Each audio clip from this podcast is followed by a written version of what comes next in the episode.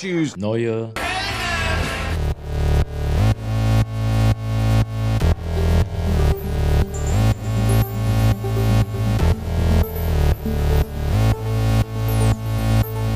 Neue Helden. Mit Jorik und Andi. Hallo, liebe Zuhörer. Willkommen in euren Ohren. Hier beim Neue Helden Podcast. Heute gibt es mal wieder eine besondere Folge. Warum gibt es eine besondere Folge, Jorik? Ja, wir sind zweitmalig nicht äh, alleine in diesem Podcast, sondern wir haben. Ja, irgendwie fühlt es sich an, als wäre es das erste Mal. Wir haben einen Gast dabei. Hallo. Ähm, Till, hallo. Hallo, hallo, schönen guten Tag, Jorik, schönen guten Tag, Herr Frohnherr. Freut mich, euch hier zu treffen, online, digital und so. Ich Ja. kann nur meinen Bildschirm sehen, es ist echt, also es fühlt sich immer noch ein bisschen ungewohnt, auch für mich an, ähm, wie das erste Mal.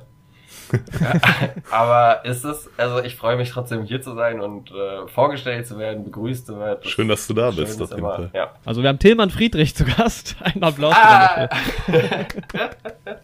Ja, und es, ich finde, es fühlt sich so ein bisschen so an, als wäre es der erste Gast, weil das letzte Mal, als wir zur Oscar-Wette äh, zwei Gäste sogar dabei hatten. Das waren halt ähm, Leute, die zumindest mindestens einer von denen auch podcastet, mit dem ich auch schon im Podcast zusammen war und äh, irgendwie hat sich das, ähm, war das nochmal so ein bisschen Ja. anders als jetzt so Es ein. ist eine ganz andere Dynamik entstanden irgendwie. Das hat sich dann gar nicht so gastmäßig entwickelt. Ja, und wir hatten ja auch die beiden Gäste nicht der Personen wegen da, sondern halt einfach, weil die mitgemacht haben bei der Oscar-Wette damals. Und jetzt ist Till ja dabei, um. Also ja, Es- was jetzt? qua- quasi unaustauschbar. ja, also, äh, genau. Till, du kannst ja. ja. Du kannst, dich ja, du kannst ja mal kurz erzählen, wer du bist, was du machst und äh, wann und wo man dich wählen kann. ähm, ja, genau heute jetzt in diesem Podcast kann man einen Daumen oben geben und dann hat man auch schon seine Stimme abgegeben, so ein bisschen zumindest. Also ich bin ja nicht immer für Beteiligung auf allen Ebenen. Ja, also sowas. Ist, Genau. Ich, das kann man, das, das kann man direkt machen. Nee, okay. Äh, Spaß beiseite zu mir. Ja, also ich bin der Tillmann Friedrich, ich bin 21 Jahre alt, ich wohne seit anderthalb Jahren in Berlin. Ähm, äh, ja, ich bin politisch ähm, interessiert und engagiert und ähm, ich, ich, ich kenne die den Jorik und den Frohnherr, den kenne ich, ähm, den Andi, den kenne ich, die kenne ich halt von der Schule und deswegen bin ich jetzt hier und das finde ich total toll. Und ähm, äh, ja, ich, was, was mache ich so? Ähm, Im Moment mache ich ein freiwilliges soziales Jahr im Bereich Politik ähm, bei dem Europäischen Jugendparlament in Deutschland e.V. Ähm, wir organisieren von Jugendlichen für Jugendliche Parlamentssimulationen. Äh, das bedeutet, wenn gerade kein Corona ist, ähm, haben wir so Organisationsteams von ehrenamtlichen Jugendlichen am Start und ähm, ja, reisen damit durch die Republik und ähm, nehmen andere Jugendliche mit auf die Reise, äh, den Parlamentarismus und die Demokratie kennenzulernen und das Ganze im europapolitischen Kontext. Und äh, wir sind einer von ähm, äh, 40 Schwesterorganisationen ähm, in 40 Ländern. Das heißt, wir sind also in ganz Europa am Start. Und genau, das hört jetzt aber auch in zwei Monaten auf, dieses FSJ, aber ich werde mich natürlich trotzdem weiterhin in diesem tollen Verein engagieren. Und ähm, ja, ansonsten, ich bin Mitglied bei der Partei Die Linke seit zwei Wochen. Ach ja, das wusste ich auch gar nicht. das- Krass. es äh, fühlt sich äh, immer noch auch ein bisschen ungewohnt an, aber Mhm. ich habe es geschafft, jetzt da einzutreten tatsächlich. Und ähm, ich werde mich hier auch ähm, weiterhin in Berlin stark für die Linke einsetzen. Ähm, ich ähm, werde hier bleiben in Berlin. Ich werde mich jetzt, habe ich jetzt für ein Studium beworben. Und ähm, es, es wird auch am Ende Potsdam, ist mir jetzt auch egal. Nächstes Jahr ist Triple-Wahl ja hier in Berlin. Das heißt Kommunalwahl, Länderwahl und äh, Bundestagswahl. Und da habe ich gesagt, das lasse ich mir auf keinen Fall entgehen. Nee, das ja. kann man nicht machen, da musst du dabei sein. Genau, und ähm, deswegen äh, ja, ja, wird es am Ende wahrscheinlich auch ähm, Kulturwissenschaft und öffentliches Recht in Potsdam werden jetzt. Mhm. Ja, ja, mal gucken, ähm, wie das dann so läuft. Aber ich habe mich halt auch an der FU, ich wohne direkt hier an der Freien Universität, das wäre eigentlich optimal gewesen, hier halt ähm, zu studieren. Ich Mhm. wohne direkt wirklich nur 100 Meter von dem äh, OSI, dem Otto-Suhr-Institut für Politikwissenschaft entfernt. Oh, Aber ist schon ich hab-. Ich habe ich hab ja so 2018, da wart ihr ja schon nicht mehr an der Schule, aber ich habe da noch so ein 3-3er-Abi hingerotzt. Und das ist halt so mit 1,6 an der Freien Uni nicht so ganz so leicht gewesen. Wollen wir mal gucken. Ja. Boah, 1,6 Wollen wir ist der gucken. Schnitt für Politikwissenschaften. Ja, Mann. Boah, krass. Komm hier nach Marburg, da werden alle genommen. Deshalb bin ich hier. Grüße gehen raus ans Institut. Oh ja, oh ja. Ja, also das erklärt sich deshalb vielleicht auch schon, warum ich vor eben gefragt habe, wann wirst du gewählt. Also mir sind jetzt schon ganz viele Fragen eingefallen. Ähm, ich glaube, man merkt schon, es wird heute äh, vielleicht etwas äh, sachlicherer Podcast. Äh, Politik ist die große Überschrift. Es geht nachher auch um Filme. Wir haben ähm, ja dreieinhalb Filme im Gepäck, um das auch schon mal anzukündigen. Also wir werden noch über die Filme Official Secrets, ähm, die Erfindung der Wahrheit oder im Englischen Miss Sloan, äh, Vice und ein bisschen über Jackie sprechen. Äh, um den ähm, ja, die, das Credo des Filmpodcasts noch oben hochzuhalten. Äh, genau, und ansonsten, wir, Till und ich, wir haben ja vor zwei Wochen, glaube ich, telefoniert. Und mhm. seitdem hat sich ja schon wieder ganz schön viel geändert, merke ich gerade. Ja, es ändert sich wirklich ständig irgendwas bei mir. Ja. Ich bin auch äh, total am äh, Organisieren und ähm, Planen, so in allen möglichen Projekten nebenbei. Ja, deswegen. Heute Nachmittag bin ich auch schon wieder. Ich habe dann beim Hans-Peter Fritz, das, den kennt ihr ja auch, der ähm, der Hans-Peter Fritz war an unserer Schule der ähm, Lehrer für Politik ähm, und Geschichte, also Politik und Wirtschaft genau, und Geschichte. Auch, ja. Hat uns auch jeweils beide in beiden Fächern sogar unterrichtet, Andi, oder? Äh, mich hatte, also ich hatte ihn in Politik tatsächlich nie. Ah, okay. Ähm, immer nur in Geschichte, so. Aber wir kennen ja. ihn ja auch alle noch aus der Schülervertretung. Und der hat auch in Marburg hier studiert. Richtig. Ach ja, cool. ja. Okay. ja. Ja, bei dem bin ich heute Nachmittag auch wieder, ne? Und äh, dann machen wir noch die nächste äh, Podcast-Folge Sofa-Politik. Aber bei uns ist ja, mit Kamera.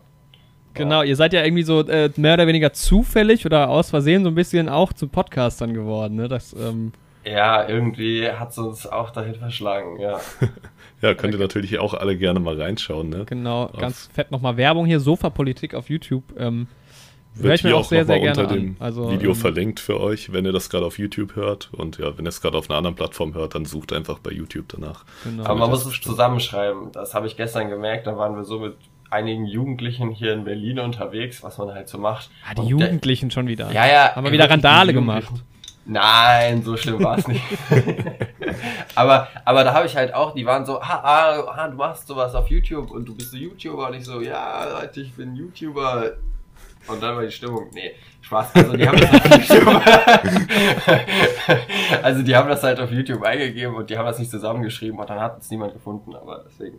Ja, aber ihr werdet ja in absehbarer Zeit ähm, Tausende von Klicks generieren wahrscheinlich, dann wird das auch weiter oben landen in der Suche, da bin ich mir sicher. Ja, Irgendwann muss man auch gar nicht mehr danach suchen. Nicht mehr zusammenschreibt. Ja. Irgendwann wird es auch einfach so angezeigt auf der ähm, Startseite eines Ohne, Bundesbürgers. Sucht, genau, ja. Ja. Ähm, das ist das Gaul. Ja, das fand ich auf jeden Fall sehr interessant auch. Ähm, dass ich das. Ich finde ja, ihr solltet auch einen Podcast-Feed zur Verfügung stellen. Ähm, Sollten wir auf jeden Fall auch. Ich, äh, wie gesagt, ich habe es einfach noch nicht geschafft irgendwie. Ich weiß gar nicht, wie das geht, weil wir machen das auch mit, also wenn wir dieses Video mit dieser Kamera da äh, auf den Computer ziehen, dann haben wir das erstmal in äh, Movie Maker und da kann man die Audiospur leider nicht äh, extrahieren. So ist es, glaube ich. Also wir sind halt total low budget unterwegs, deswegen ist es auch alles raw und authentisch.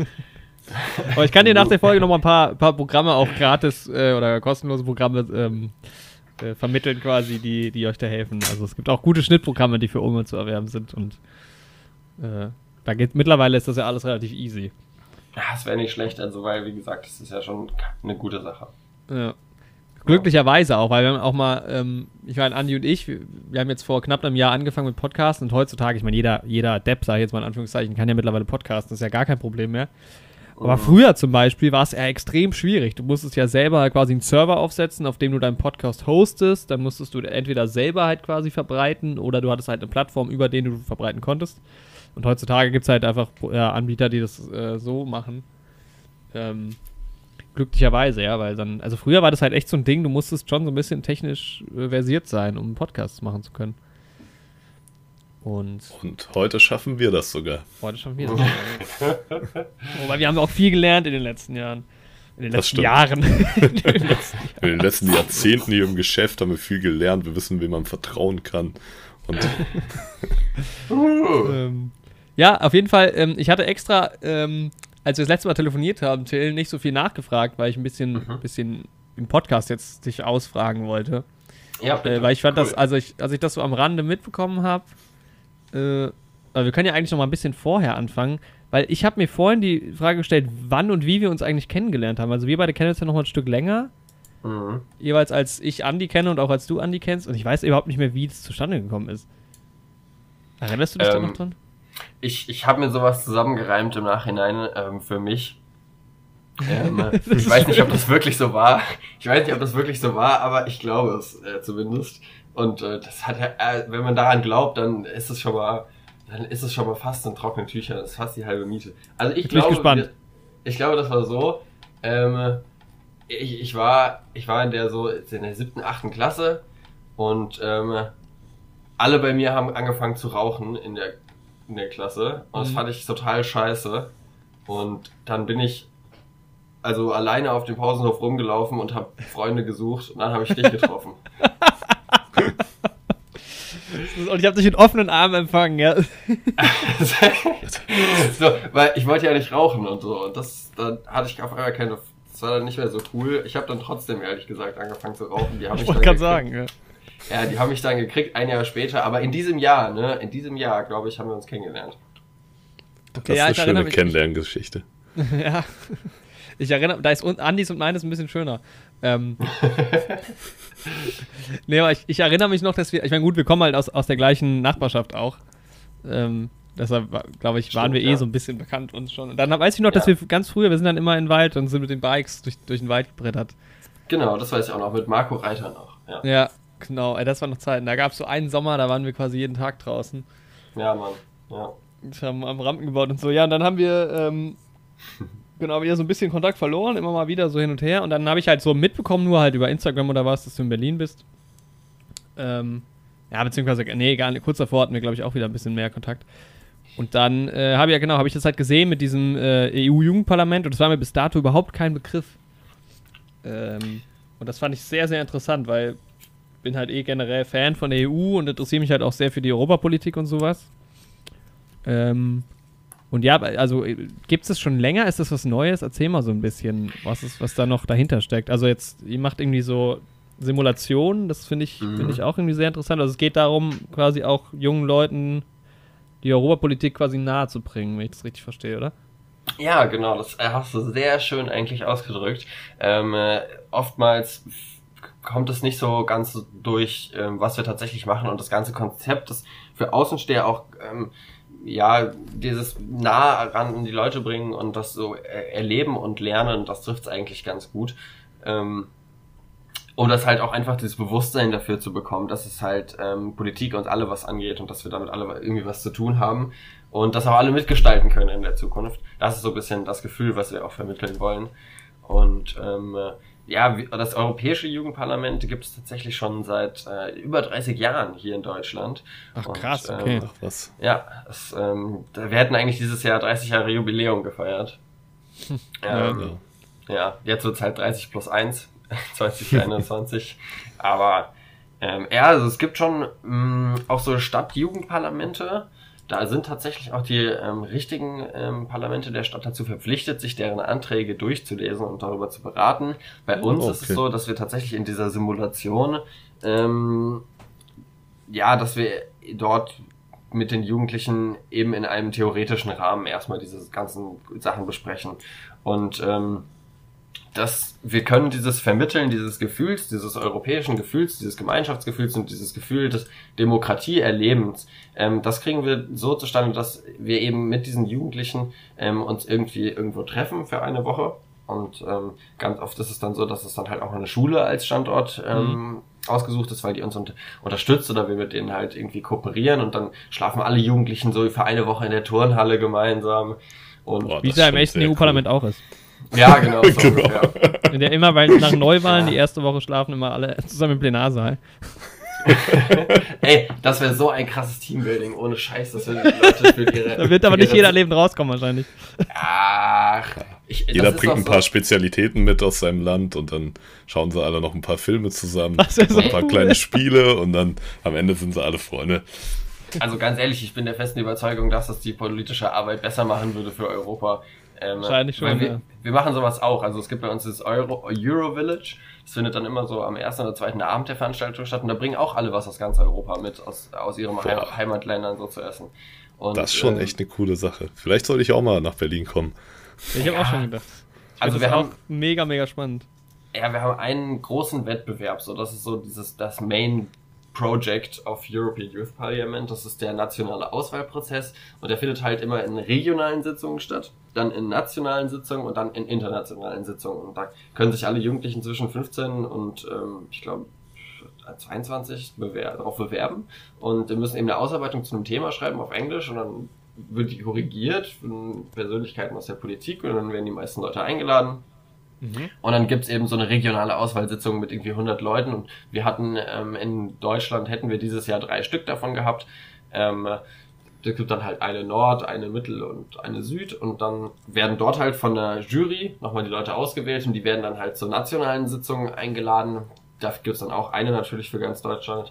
Und dann gibt's eben internationale Sitzungen. Da gibt's normalerweise drei Stück von einem Jahr, eben in diesem ganzen Netzwerk wie Europäisches Jugendparlament, also European Youth Parliament dann. Und ähm, da kommen dann echt 300 Jugendliche insgesamt aus ganz Europa, aus 41 Ländern zusammen. Halt alle Ausgewählten von den nationalen Sitzungen. Und ähm, ja, das ist schon eine richtig krasse Atmosphäre einfach so. Ne? Das ähm, kann man auch einfach mal ähm, bei Google eingeben, irgendwie Europäisches Jugendparlament in Hamburg. Da war 2019 die inter internationale Sitzung. Und ähm, mhm. da gibt es einige Zeitungsartikel, so sogar ZDF hat drüber berichtet. Und ähm, das ist einfach eine krasse Stimmung, wenn du am Ende dieser parlamentarischen Vollversammlung sitzt und äh, alle Ausschüsse, also wir arbeiten so in Ausschüssen, Themen geordnet, geclustert zusammen.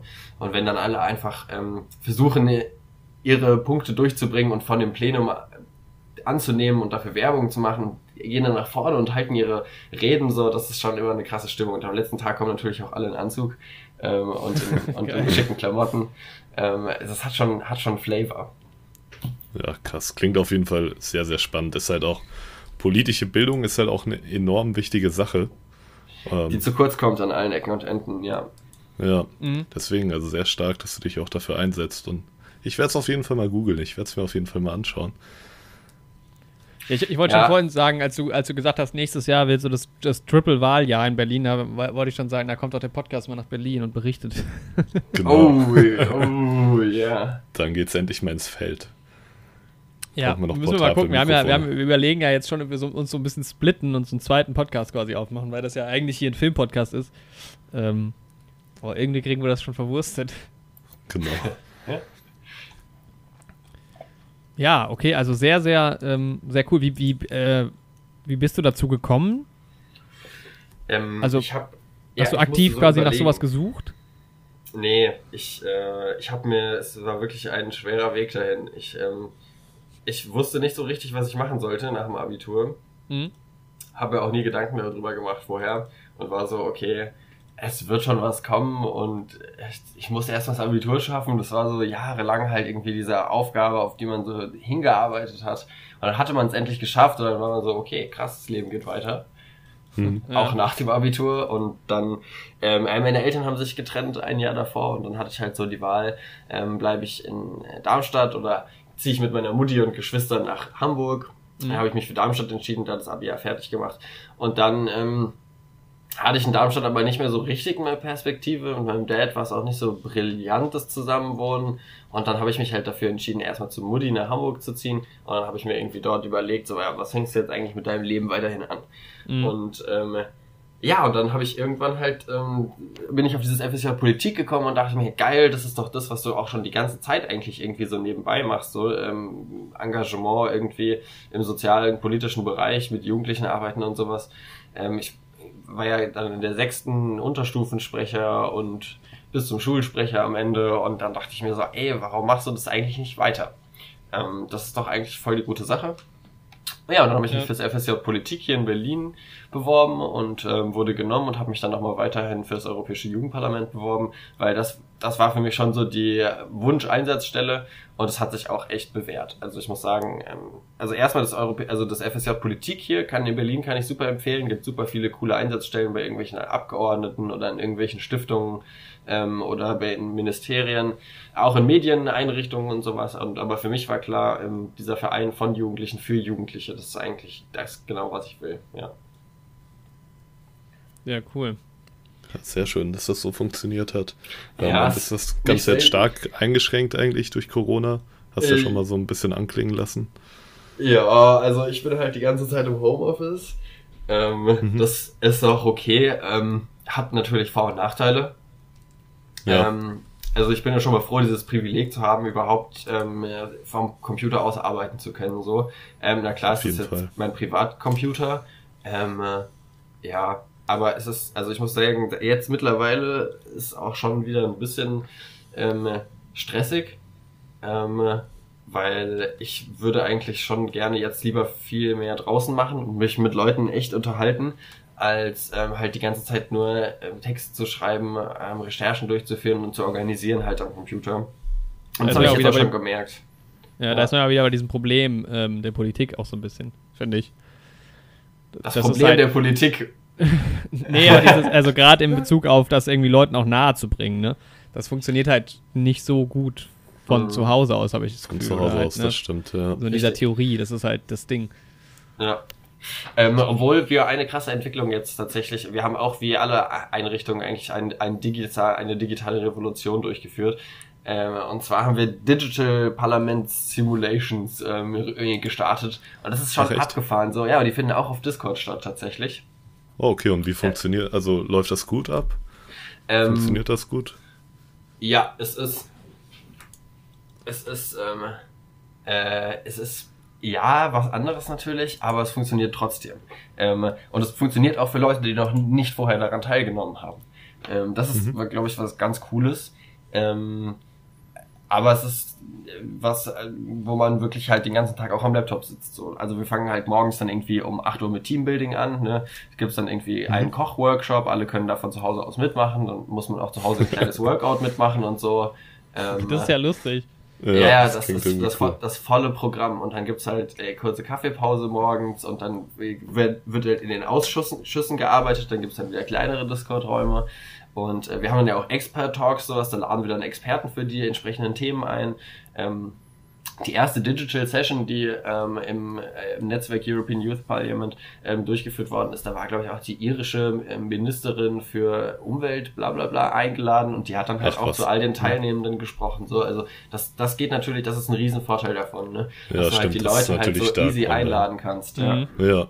Da kann man sich halt auch mal schneller Zeit nehmen, da auch zu kommen, dann als irgendwie wirklich anzureisen. Ne? Das ist schon, ja, man kann das gerade Discord auch echt schon ganz gut nutzen mit den verschiedenen Gruppenräumen. Und ja, nice, dass ihr das irgendwie trotzdem auf die Beine gestellt bekommt. Weil ich glaube halt, das ist halt echt eine wirklich essentiell wichtige Sache, einfach junge Leute irgendwie an die Politik ranzubringen. Weil man bemerkt schon so ein bisschen Politikverdrossenheit irgendwie. Also die meisten Leute, die ich kenne, haben irgendwie schon eine politische Meinung, so. Das auf jeden Fall. Aber ja, die wenigsten irgendwie bringen sich ein. So. Mhm. Ja, ich meine, im Prinzip, ähm, vor, vor, allem was das Einbringen angeht, da ähm, kann ich mir auch gerade selbst an die eigene Nase fassen, so ein bisschen. Das ärgert mich auch manchmal.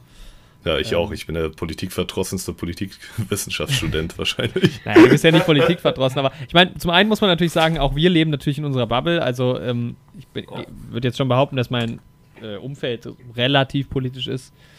Ja. Ähm, und da gibt es halt dann auch nochmal ganz krasse Gegenbeispiele, glaube ich, halt, wo es halt überhaupt gar kein Thema ist. Es ist ja manchmal erschreckend, wie wenig die Leute halt auch einfach wissen. So. Ähm, du fragst halt mal irgendwie einen ähm, 17-Jährigen, wer denn gerade unsere Regierung stellt. Das wissen halt auch schon viele nicht. Und aber ja, halt auch dann dieses, dieser nächste Schritt, ähm, da habe ich auch schon länger oder öfter mal drüber nachgedacht, inwiefern ich mich denn noch politisch ein bisschen mehr äh, einsetzen könnte. Also ich will jetzt nicht, mein Ziel ist jetzt irgendwie nicht Politiker werden oder sowas, aber es ist ja schon relativ leicht oder man muss ja, also es, ist, es gibt ja diverse Einstiege, um sich halt irgendwie ähm, ja, politisch so ein bisschen zu engagieren. Es kommt natürlich auch mal ein bisschen drauf an, wo du halt bist, ähm, aber zumindest lokalpolitisch oder auf kommunaler Ebene und sowas äh, gibt es ja eigentlich überall Möglichkeiten. Oder gehst halt einfach auf Twitter, das geht auch. Genau. ja. Da, da, da ist Till auch, da, Till ist ja jetzt auch neu auf Twitter. Einigermaßen neu, so neu ja mittlerweile auch nicht mehr. Nee, ähm. aber ich habe schon über 100 Tweets, ja. Echt? Ja, das Problem ja. ist, ich habe ja, ich Twitter ja auch schon lange. Ich habe, ähm, wo steht denn das eigentlich? Hm, hier on, auf, auf der, ah, 1777 Tweets. Aber die sind halt meistens über Film und Sport. Das ist wenig politisch. Ja, gut. Ja. ja.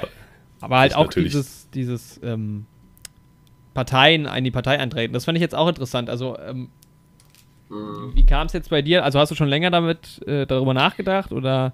Ja, ich habe schon sehr lange darüber nachgedacht. Aber was ich, was mich so fasziniert immer wieder so an, wenn man an die Vergangenheit guckt und da die Politisierung der Menschen äh, betrachtet. So, ich weiß nicht, äh, Andi, du als Politikwissenschaftler hast ja vielleicht noch mal äh, ausufernde Kenntnisse, die, die mir jetzt noch nicht geläufig sind. Aber ich, ich dachte irgendwie, damals, das war so richtig der Spirit von den Leuten, gemeinsam in der Gewerkschaft und irgendwie, da geht man auf die Straße, da hat man, ist man für, für seine, das, was man wollte, ist man halt eingestanden und äh, das erinnert mich so ein bisschen an die Franzosen. So, ach, so, die wollen das, die sehen das und die machen sich dafür stark, so, ja. Und dann tritt man auch in die Partei ein und dann hält man auch irgendwie reden und diskutiert und streitet und so. Und das, das fehlt bei uns irgendwie heute in unserer ähm, Generation, habe ich so das Gefühl. Also ja, ich, ich weiß nicht, wie, wie ja, das halt bei also, den was du ist, sagst, mhm. historisch ja. gesehen kann man das auf jeden Fall ja schon ein bisschen so einordnen, dass die Leute halt damals zur Zeit der großen Arbeiterbewegung halt alle ein bisschen mehr so eine gemeinsame Sache irgendwie auch hatten.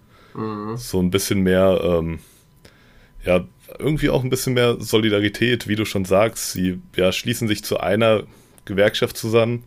Ähm, ich versuche das gerade ja mal relativ entspannt runterzubrechen, ohne das irgendwie ausatmen zu lassen. Es folgt ein 30-minütiger ähm. Vortrag von Andreas Brüder. Äh. Nee, aber ich glaube, das Ding ist halt auch irgendwie, ja, es wirkt schon so ein bisschen mehr so, als ob viele Menschen, natürlich nicht alle, gibt auch immer noch eine Menge solidarische Menschen heutzutage, aber viele so ein bisschen für ihre eigene Sache kämpfen, viele auch eher aus individuellen Interessen in Gewerkschaften sind, aus ihren mhm. ganz persönlichen, beruflichen Interessen. Und ja, das ist schon so ein bisschen, wie du sagst, das, also das fällt mir auch auf, dass man weniger irgendwie so ein, ja, so einen Kern an Leuten hat, die sich wirklich zusammenschließen und groß was verändern wollen. Ja. Außer die ähm, Aluhüte. Ja. Genau, die schließen sich natürlich super stark zusammen. Bei denen funktioniert ja. das. Aber ja. das Problem ist es, glaube ich, auch nicht, dass jetzt nicht, also dass die Bereitschaft eigentlich fehlt, äh, auf die Straße zu gehen und so. Also, ähm, jetzt gerade, wenn wir mal irgendwie so bei dem Thema junge Leute bleiben, ich glaube, das Problem ist halt, dass es halt keine, keine Initialzündung quasi dafür gibt aktuell, so, ne?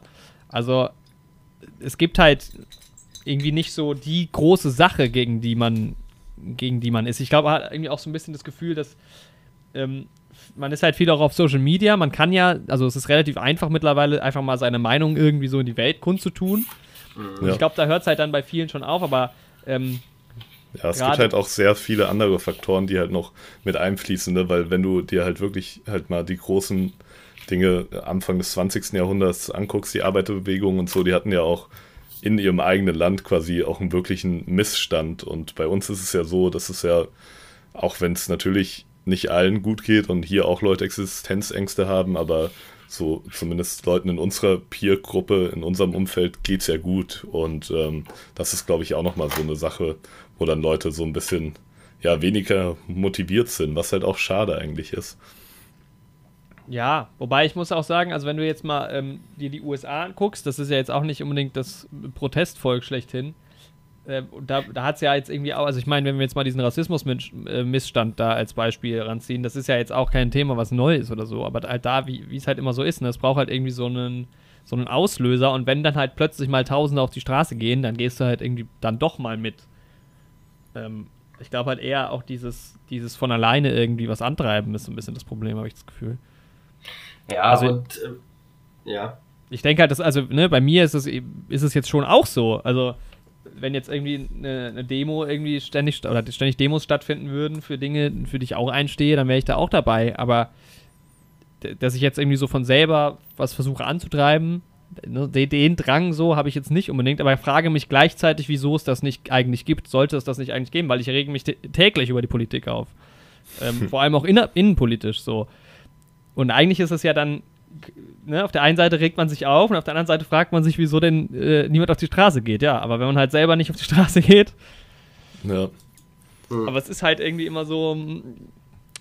Ich meine, ich könnte mich jetzt auch alleine auf die Straße stellen, ne? Aber dass es, dass es halt irgendwie so eine Bewegung gibt oder sowas, das ist. Ne? Oder auch damals, wenn du dir, wenn du diese Studentenproteste oder sowas anguckst, da gab es halt halt irgendwie so ein ganz klares Feindbild ja in Anführungszeichen schon fast. Ähm, das kommt halt auch dazu, ja. Das meine ich ja. Also heute ist es halt auch, die Probleme sind auch ein bisschen individueller geworden. Genau, ja. Es gibt halt auch viel Streit untereinander innerhalb von politischen Lagern, aber gut, das gab es damals auch schon. Also auch natürlich innerhalb einer Partei gibt es ja heute auch, sind die Leute sich ja gar nicht mehr einig. Nee. Ja, und das ist halt, glaube ich, auch so eine Sache, die echt massiv dazu beiträgt, irgendwie, dass, ja, dass es weniger groß wird im Endeffekt, dass es weniger so die eine Masse ist, aber ja, bei dieser ganzen Fridays for Future Sache hat man ja doch ein bisschen gesehen, da ist es ja doch dann noch mal ein bisschen mehr geworden, also zumindest vor Corona und für die aktuellen Verhältnisse.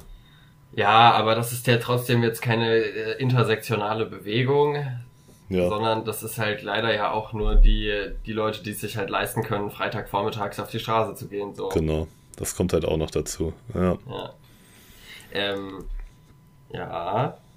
ja. aber wobei man das schon sagen muss, ähm, vor allem, weil das ja äh, haupt, also gerade Anfang hauptsächlich junge Leute waren. Jetzt ist, also ich glaube nicht, dass dieses Phänomen, sage ich jetzt mal, komplett ausgestorben ist oder nicht mehr, nicht mehr funktionieren könnte.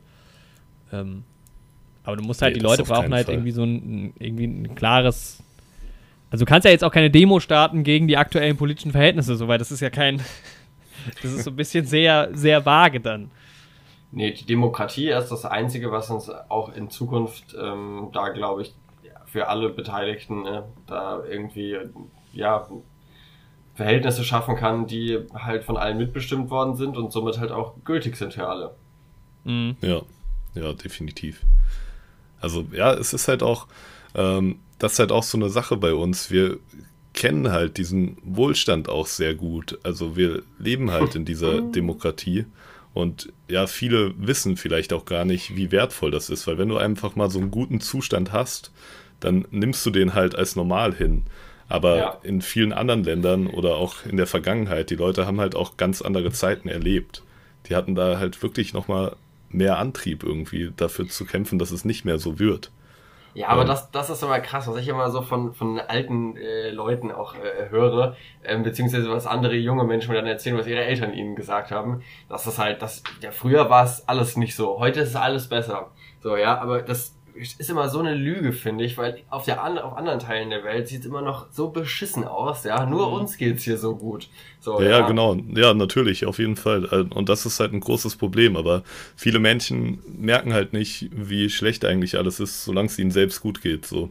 Ja. Wobei man also. da sagen muss, um jetzt schon mal so äh, vorsichtig in Richtung Filme zu gehen, ähm, bei Official Secrets gibt es ja auch dann diese Situation, die äh, mir jetzt halt nicht so bekannt ist, weil das 2003 war, wo aber dann die Leute trotzdem auch zu Hunderttausenden auf die Straße gegangen sind, gegen einen Krieg, der aber auch weit entfernt von den, äh, vom Vereinigten Königreich stattgefunden hat. Wo ich mir auch über, also das scheint ja wirklich so gewesen zu sein damals. Mich hat es ein bisschen überrascht, mhm. weil ich davon halt irgendwie so mit dieser Antikriegs- ähm, Protesten nicht so, noch nie irgendwie was, also ähm, mitbekommen habe. War ja mhm. wohl in Deutschland auch nicht so, so ein Thema. Aber sowas passiert ja schon auch manchmal. Und ich, also. Ja, das ist eigentlich der Vorteil, den wir heute durch das Internet und durch Social Media auch haben. Dass wir ja eigentlich ähm, sehen und hören, was auf der ganzen Welt abgeht und mhm. mit den ganzen Menschen, die ja verbunden und vernetzt sind. Ja. Und dann eigentlich sollte uns ja klar werden, dass irgendwie wir alle zusammen auf diesem Planeten leben und wir das irgendwie gemeinschaftlich hinbekommen müssen, die Zukunft zu gestalten, für alle gleich cool so. Ähm, zumindest was so Ressourcen und sowas angeht. Aber irgendwie kommt, ist es ja trotzdem halt immer noch zu weit weg. Aber es, es ist halt natürlich auch die Frage, ne? Also natürlich gibt es jetzt so Missstände wie, wie Krieg und Dritte Welt und sowas, aber wenn du jetzt auch irgendwie, keine Ahnung, dir Hongkong zum Beispiel aktuell anguckst, wenn jetzt mhm. hier hunderttausende Leute auf die Straßen gegangen werden, ähm, ist natürlich auch die Frage, welche, welchen Effekt hat es, wenn jetzt in Berlin hunderttausend Leute äh, gegen die chinesische Regierung auf die Straße gehen. Das hat natürlich weniger Effekt, als wenn das Leute in Hongkong machen. Ist halt aber auch ein bisschen die Frage, gerade da. Also, wenn die anderen Länder irgendwie China stärker klar machen würden, dass die auch dann mit wirtschaftlichen Subventionen zu rechnen hätten, wenn die das in Hongkong machen, ja. dann könnte man halt schon auch von Deutschland aus irgendwie einen Einfluss auf mhm. China nehmen. Das ist halt so der Punkt. Aber es ist halt dann schon wieder ja, der komplexere Weg.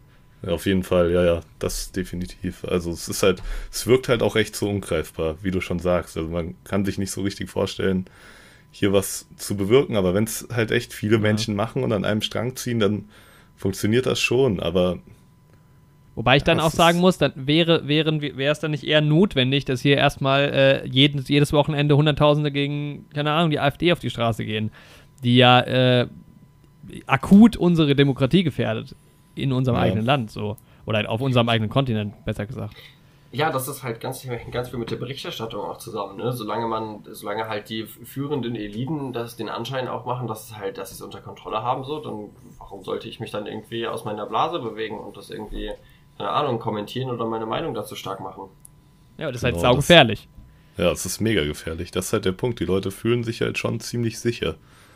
Mhm. Und das ist halt echt so eine Sache. Also deswegen, wie gesagt, finde ich super geil, dass du das machst und dass du dich dafür einsetzt. Weil ich glaube, es ist halt echt ein sehr, sehr guter Weg, da früh in der Bildung auch anzusetzen. Ja, diese das- die Awareness einfach da zu schaffen und das Bewusstsein für äh, europäische Errungenschaften eben zu haben, ne? Diese Reisefreiheit, die wir haben, dass, dass wir, ja, wir hier überall ähm, auch leben können, theoretisch. Ähm, Genau. ja, dass, das, dass wir irgendwie eine, keine europäische Verfassung, aber dass wir eine Verfassung haben, wo Grundrechte, Menschenrechte drin festgeschrieben sind, die hier auch gewahrt werden, dass wir in, in einem Rechtsstaat leben. Das sind ja schon alles Errungenschaften, so, die von vielen Leuten in unserer Generation nicht mehr wertgeschätzt werden. Ja. ja, das Ja. ist nämlich der Punkt. Genau, man nimmt das halt einfach so hin, weil es schon immer so da war für uns in unserem Alter. Aber es Mhm. sind ja wirklich echt, also auch historisch gesehen, wirklich krasse Errungenschaften, wie du sagst, die halt vorher noch nie so gesehen waren. Und das sollte man eigentlich wirklich, bin ich voll bei dir, irgendwie echt mehr zelebrieren und verbreiten. Mhm. Ja. Ja. Ja, gerade auf diesem, auf diesem, auf diesem äh, europäischen Level, finde ich. Ähm, ja, ich bin auf jeden Fall auch Verfechter davon, dass das in Zukunft eine europäische Republik geben wird. Ja, da bin ich auch stark aber recht davon, muss ich sagen. Aber man muss auch dazu Äh. sagen, jetzt gerade mal, wir haben es vor, im, im Vorhinein des Podcasts ähm, erwähnt, das seht ihr jetzt leider nicht, aber äh, sowohl Till als auch ich und auch Andi im Geiste sind äh, in EU-Kleidung gekleidet heute. Oh ja. Ähm, passend zum Thema, also wir tragen den europäischen Spirit voran. Ja. Ähm, ja, und ich glaube auch vielen Leuten ist einfach nicht, also es ist halt immer einfach, irgendwie gegen was zu sein. Und ich glaube auch bei dieser, bei dieser EU-Thematik ist vielen Leuten noch viel weniger halt bewusst, was ein geiles System das eigentlich ist.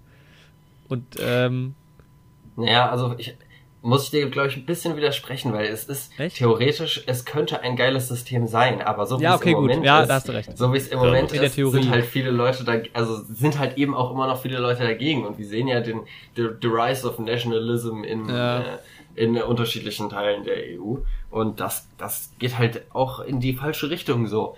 Aber gut, wenn wir halt wenn wir das zumindest jetzt schon mal als Ziel für uns nehmen und das natürlich auch nach außen tragen und wenn das ein paar Leute von denen, die jetzt vielleicht zuhören, das, das auch mitnehmen und da sich darüber Gedanken machen, dann haben wir schon mal einen Schritt in die richtige Richtung wieder getan. ja, Ja, auf jeden Fall. das auf jeden Fall. Ja, was man auch nochmal, ähm, was ich auch nochmal ganz gerne machen wir das den Bogen schlagen, als wir neulich telefoniert hatten, hatten wir es ja auch ähm, über dieses auf welche Art und Weisen kann man denn vor allem jungen Leuten irgendwie Politik begrifflich machen und diese ja doch oft sehr trockene Politik halt interessant gestalten. Ich sehe gerade mal auf meinem Twitter-Profil bin ich noch 21. Ähm so, das wurde schnell geändert. Ähm, und da fand ich spannend, was, äh, weil da hatten wir es ja dann auch sogar ähm, von Andy und seinem, se- seinem Animieren und sowas. Und da ging es doch auch irgendwie drum, dass es auch so, da gibt es doch irgendwie einen Studiengang. Ähm, was Ähm, war das denn? Wir haben über irgendeinen Studiengang Humanities. geredet. Digital Humanities haben wir drüber gesprochen, glaube ich. Ja, oder? Weil ich genau. das in Erwägung gezogen habe, in Leipzig zu studieren, ja. Ah, das war, genau, das war die Nummer. Ja, genau, da ging es so ein bisschen um äh, Visualisieren von Daten äh, und ähm, ja, auch so ähm, dadurch äh, im Aufbereiten und nachvollziehbar gestalten von Informationen. Und das, Ja. das ist so ein Punkt, ähm, was, was ich ja auch vorhin gesagt habe, beim ähm, Europa erleben und lernen. Dass man eben durch das Visualisieren von den Daten die Daten besser verstehen kann, aber dass man ähm, eben auch dadurch, dass es, man dieses Gefühl dafür bekommt, das Bewusstsein dafür entwickelt, dass man das erlebt, dass dann hat man eine di- direkte Beziehung zu dem Thema und dann kann man das auch für sich ähm, ja etablieren und ver Mhm. verinnigen so und dann kann man daraus auch wieder das in sein Handeln übersetzen. Das Auf ist für mich, Fall. das ist für mich so, wie man, wie man auf jeden Fall junge Leute auch mit Politik in Berührung bringt. Aber wenn früher bei der Arbeiterbewegung, wo die halt einfach gemeinsam auf die Straße gerannt sind, gemerkt und haben, da war so der Spirit richtig dabei, da sind die so, ja, das war halt, das ist heute halt einfach nicht mehr so. Wobei Durch Social auch Media auch.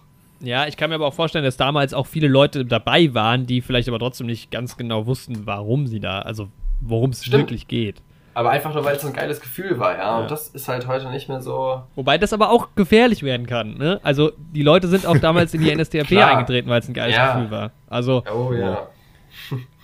Deshalb, also so ein bisschen dieses, diese Einordnung ist natürlich sehr wichtig. Aber ähm, damit wäre ja. dann die Frage geklärt, halt so ein bisschen, was halt Andi nach seinem Studium machen kann. ja, genau, auf jeden Fall. Du bringst ähm, die beiden Skills mit, du musst die nur noch verbinden. Ja, ich will sie sowieso verbinden. Also ich will ja generell ein bisschen auch in der journalistischen Richtung bleiben, aber so politische Bildung ist halt auch echt immer so eine Sache. Also ich bin auch in jeder Diskussion, die ich hier mal habe, irgendwie im Studium oder so, ist auch echt immer viel irgendwie auf Bildung oder auch das Fehlen von Bildung irgendwie zurückzuführen. So. Ja. Ähm, und es ist eigentlich ja eine wichtige Sache, einfach irgendwie reflektierte Menschen heranzuziehen, ja, gerade in Anblick, Anbetracht der Tatsache, einfach, ähm, dass die Demokratie, wie wir sie haben, so erhalten bleibt. Mhm. Und das ist halt, wie du auch sagst, es ist cool, junge Menschen durch auch so ein bisschen spielerisch vielleicht heranzuführen und sich dann auch selbst in so einem Jugendparlament beteiligen zu lassen, weil dann sehen die halt auch direkt, dass ähm, Politik wirklich nicht nur trocken ist, sondern ja. dass das auch irgendwie Spaß machen kann und Engagement erfordert und Einsatz. Und ich finde, das ist also es ist auch schon cool, dass wir jetzt zum Beispiel auch in der Schule durch die Schülervertretung so ein bisschen daran geführt wurden. Also einfach, dass man in den Schulen schon mal so annähernd so kleine demokratische Strukturen irgendwie kennenlernt. Da können wir eine schöne Anekdote erzählen, Andi. Meinst du, wie wir die Schülervertretung unterwandern wir wollten? wollten naja, wir wollten die nicht unterwandern, aber Andi und ich ist, ist halt irgendwann mal, also es war, wie war das denn? Ich war nie in der Schülervertretung. Warst du? Du warst aber Mitglied, oder? Genau, ich war seit der neunten Klasse, war ich erstmal so Mitglied freiwilliger Helfer und dann war irgendwann Beisitzer und dann Kassenwart. Aber so in der E-Phase habe ich so richtig angefangen. Genau. Und äh, Tele war es ja auch relativ früh schon dabei. Ja, ähm, und, ich, ich, ja. Ja, und ähm, irgendwann, mir ging es immer so auf den Sack, dass ähm, dass das alles überhaupt nicht richtig demokratisch sei und das alles Blödsinn und da, das System, das könnte viel besser funktionieren und so. Und das, ich habe auch irgendwann mal bei so einem, bei so einem ähm, Schulsprecherwahl oder so, habe ich irgendwie meine, meinem Unmut mal auf die Rückseite des Stimmzettels äh, geschrieben. Wie ich dann ein paar Jahre später herausgefunden habe, hing, hing dann dieser Zettel das auch im SV-Raum. Ja. Was dann aber, ja, was dann dazu führte, dass dass ich, dass ich mich irgendwie darüber aufgeregt hat und dann äh, ähm, äh, besagter Hans-Peter Fritz, der halt damals auch, ähm, was die SV anging, sehr ähm, aktiv halt irgendwie mit dabei war und sowas, und der hat mich dann halt irgendwann mal darauf angesprochen und meinte dann so, hey, wenn du so dermaßen unzufrieden bist, dann komm halt mal mit zu diesen SV-Fahrten und äh, spreche halt mal mit uns drüber. Und das ist halt auch genau dieses Ding, dieser, die, im Prinzip ja das, wovon wir es vorhin hatten, auch dieser Schritt zu diesen Schritt zu gehen. Man sich nicht nur zu beschweren, genau, sondern ja. Man ist und also man ist unzufrieden, aber ja, dann halt auch was dagegen zu tun. Und dann habe ich irgendwie Andi mit an, an, an Bord geholt und mein, meine Idee war es halt, dass man quasi so eine Art Parlament bildet tatsächlich. Ähm, und halt nicht nur irgendwie, weil in die, ja, in, in, die SV hatte ich damals das Gefühl, da konnte irgendwie jeder und jeder hat gemacht, was er will und es war eh alles Vetternwirtschaft und so, so ungefähr. Äh, wie es auch in der Politik in echt funktioniert. und ähm, schlussendlich sind wir dann auf diese SV-Fahrt gefahren und hatten eine mega Präsentation vorbereitet. oh, mit Resi sogar noch vorbereitet. Ja. Oh. Die gibt sogar immer noch. Ich weiß auch gar nicht, wie unser Konzept hieß. Auf jeden Fall hatten wir quasi auch eine, eine, eine, eine Fraktion quasi schon ähm, gebildet, die, mit der wir dann hätten antreten wollen. Äh, und ihr zwei, ne?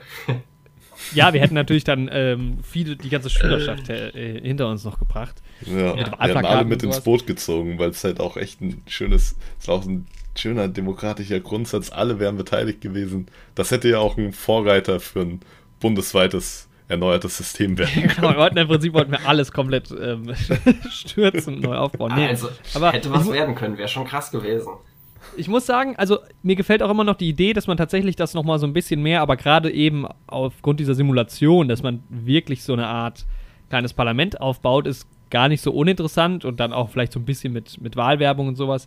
Ist halt immer die Frage, ich, wie, ja, wie viel Zeit kann man da auch in diesem Schulsystem reinstecken und so. Aber mh, hm, schlussendlich hat es dann dafür, dazu geführt, dass wir tatsächlich sehr, sehr viel diskutiert haben auf dieser Fahrt damals und dann auch unsere Idee über den Haufen geworfen haben. Wir haben diesen Vortrag nie gehalten. Aber es hat dann einfach dazu geführt, dass ähm, zumindest hatte ich das Gefühl damals, dass sich doch Dinge so ein bisschen geändert haben und dass man halt einfach, ja, durch den Austausch ähm, vielleicht neue Ideen reinbringen konnte oder halt einfach, ja, Sachen nach vorne gebracht hat, ohne jetzt das kom komplette System zu stürzen. Ähm, aber das war eine gute Zeit auf jeden Fall, ja. Und dann hing ich da auch so ein bisschen mit drin. Ja, es geht eben um die inhaltliche Beteiligung. Ne? Es geht halt ja. nicht einfach mal drum, äh, nur weil gerade irgendwie Black Lives Matter wieder trendet in Twitter, ähm, mal irgendwie so ein äh, schwarzes Viereck zu posten mhm. und dann war's das so und seine und seine Solidarität zu bekunden, sondern man sollte sich halt auch mal wirklich dann damit auseinandersetzen. So, also ich, ich Kylie Jenner wurde, glaube ich, total gehatet in den letzten Wochen, ähm, weil sie sich halt auch immer solidarisch mit all solchen Geschichten äh, be bekundet im Internet und dann halt trotzdem irgendwie den äh, Arbeiterinnen in Bangladesch ähm, die krassen Dumpinglöhne zahlt. So. Ja. Ja, genau, ja. das ist dann halt so eine Doppelmoral. Wo ich, wobei ich muss schon sagen, wenn man jetzt dieses schwarze Viereck gepostet hat, dass das grundsätzlich erst, ich habe es auch gemacht, dass es grundsätzlich jetzt erstmal nichts Falsches ist, weil es ja trotzdem, ne, es ist Die halt, Awareness, du bist äh, halt rise. einmal auf der Demo und was passiert dann? Ja, genau, ja, ne? ja. Ja, ja, aber deswegen ist es, sieht man heute auch in allen möglichen, was wir ja jetzt auch gerade wieder hier besprechen, einen Aufrauf zu Radikalisierung, so, ja, dass die Leute aktiv werden sollen. Und Radikalisierung bedeutet dann ganz bewusst eben nicht äh, Extremisierung, so, ne, sondern das ist, man muss sich den, den, der, der Urkunft dieses Begriffs eben auch klar werden, dass Radikalisierung eben nur bedeutet, etwas an der Wurzel zu packen, ja, dass, äh, den, den Ursprung des Problems zu identifizieren und sich damit dann auseinanderzusetzen, so. Und das, das ist dann halt, wo wir halt auch die Systemfrage stellen müssen. Meiner Meinung ja. nach. Ja, und ja, wo, man, wo man, was dann halt nicht bedeutet, dass man jetzt gleich irgendwie, ja, extremistisch und gewalttätig wird. Ja, das stimmt. Ja, da, frag, da, da wundere ich mich ja immer, äh, vor, vor, allem diese Systemfrage, dass es irgendwie in den USA, dass sich da null äh, irgendwie was tut, was zum Beispiel diese, ähm, diese ganze Geschichte rund um die Wahlen halt angeht, mit Wahlmännern und sowas, dass da nicht die Leute auf die Straße gehen gegen. Ich glaube halt in den USA hast du, und da habe ich mich jetzt auch im Kontext der Filme nochmal mit auseinandergesetzt, aber du hast halt diesen enorm starken Bezug irgendwie zu der Verfassung und den politischen Traditionen aus dem 18. Jahrhundert, mhm. weil du halt noch diese kollektive Freiheitskampferfahrung auch in einem Krieg gegen Großbritannien hast und ich glaube, das ist irgendwie echt auch, was man ja auch dann stark sieht bei dem Waffengesetz, werden wir bestimmt auch später nochmal drüber sprechen, ja. im Zusammenhang mit Miss Sloan. Ähm, mhm. Aber wie, wie tief diese Unangreifbarkeit dieser Strukturen irgendwie da verankert ist in ja, deren kollektiven Bewusstsein. Das ist halt, ich glaube, das trägt halt in den USA irgendwie massiv dazu bei, dass es da so wenige Veränderungen zu diesen Traditionen gibt, auch was die Wahlmänner angeht. Aber ich glaube, das ist, liegt auch daran, dass sich da nicht so wahnsinnig viel Gedanken drüber gemacht wird. Also was ich schon mal ganz gut finde, es kam ja jetzt nach und nach, auch, also in der letzten Wahl hat man es so ein bisschen gemerkt, auch mit Sanders und Miley Cyrus hat da riesen ja. äh, Werbung zugemacht, dass den Leuten auch mal überhaupt klar wird, dass es nicht nur, also die leben ja nur praktisch in einem Zwei-Parteien-System. In der Theorie lässt, lässt es die Verfassung durchaus zu, dass es mehrere Parteien gibt. Also es sind ja auch keine Parteien in ja. dem Sinne, aber das wissen bestimmt auch ganz viele nicht. Es wird halt irgendwie hingenommen, auch das mit den Wahlmännern. Welchen Grund hatte das? Früher konnte ja. halt nicht jeder irgendwie wählen gehen, sondern da mussten halt genau. Leute nach Washington reiten oder Da mussten ne? die dahin, in einem, weil ich meine, es ist Krass. ein fucking Kontinent, allein von der Größe ja. her, der halt wie ein Land regiert wird. Also da natürlich haben im 18. Jahrhundert Wahlmänner echt, wie du sagst, durchaus Sinn gemacht, ne? weil die da die Stimmen nach Washington gebracht haben, wenn man so will. Aber heutzutage, in einer globalisierten Welt, in einer digitalisierten Welt, sollte das halt echt kein Problem mehr sein eigentlich. Ja, und de facto wenn man jetzt die letzte Wahl anguckt, Hillary Clinton hatte mehr Stimmen und trotzdem hat Donald Trump gewonnen. Dass da die Leute nicht auf die Straße gehen und auch, da werden wir wieder bei diesem Radikalding und halt irgendwie sich radikal dagegen einsetzen, dieses System zu ändern, weil es ja rational gesehen überhaupt keinen Sinn mehr ergibt, das, das wundert mich tatsächlich. Aber das ist halt auch wieder auch so ein kulturelles Ding halt. Auch das, ja, was du eben gesagt hast mit der Verfassung und dann auch diese Kultur. Die Amerikaner sind jetzt ähm, also die Franzosen wären wahrscheinlich schon 18 Mal auf die Straße gegangen in der Zeit. Tja. Irgendwas hatte ich noch. Das habe ich jetzt gerade vergessen. Also ich habe noch eine ganze Menge Punkte aufgeschrieben. So. ja, hau raus. Schön. ähm, ja, also was als bei mir auf, als erstes auf der Liste stand, war so dieser Social Media Begriff und die Berichterstattung. Ähm, was, wo, was wir vorhin auch schon hatten mit dieser internationalen Berichterstattung, was ja immer noch nicht reicht, irgendwie, um die Leute zum Realisieren zu bringen, dass äh, irgendwie Kommunitarismus, das war ein toller Begriff, habe ich gegoogelt, ähm, bedeutet, dass man sich äh, gemeinschaftlich irgendwie also die Familie und das, das Umfeld so als Gemeinschaft sieht, nicht unbedingt jetzt auf die ganze Welt bezogen, aber ich würde das darauf ausdehnen und halt sagen, hey, wir müssen uns irgendwie gemeinschaftlich zusehen, dass wir unsere Zukunft hier auf die Reihe kriegen. Und dann starker äh, Spruch immer dazu, globale Probleme erfordern globale Lösungen.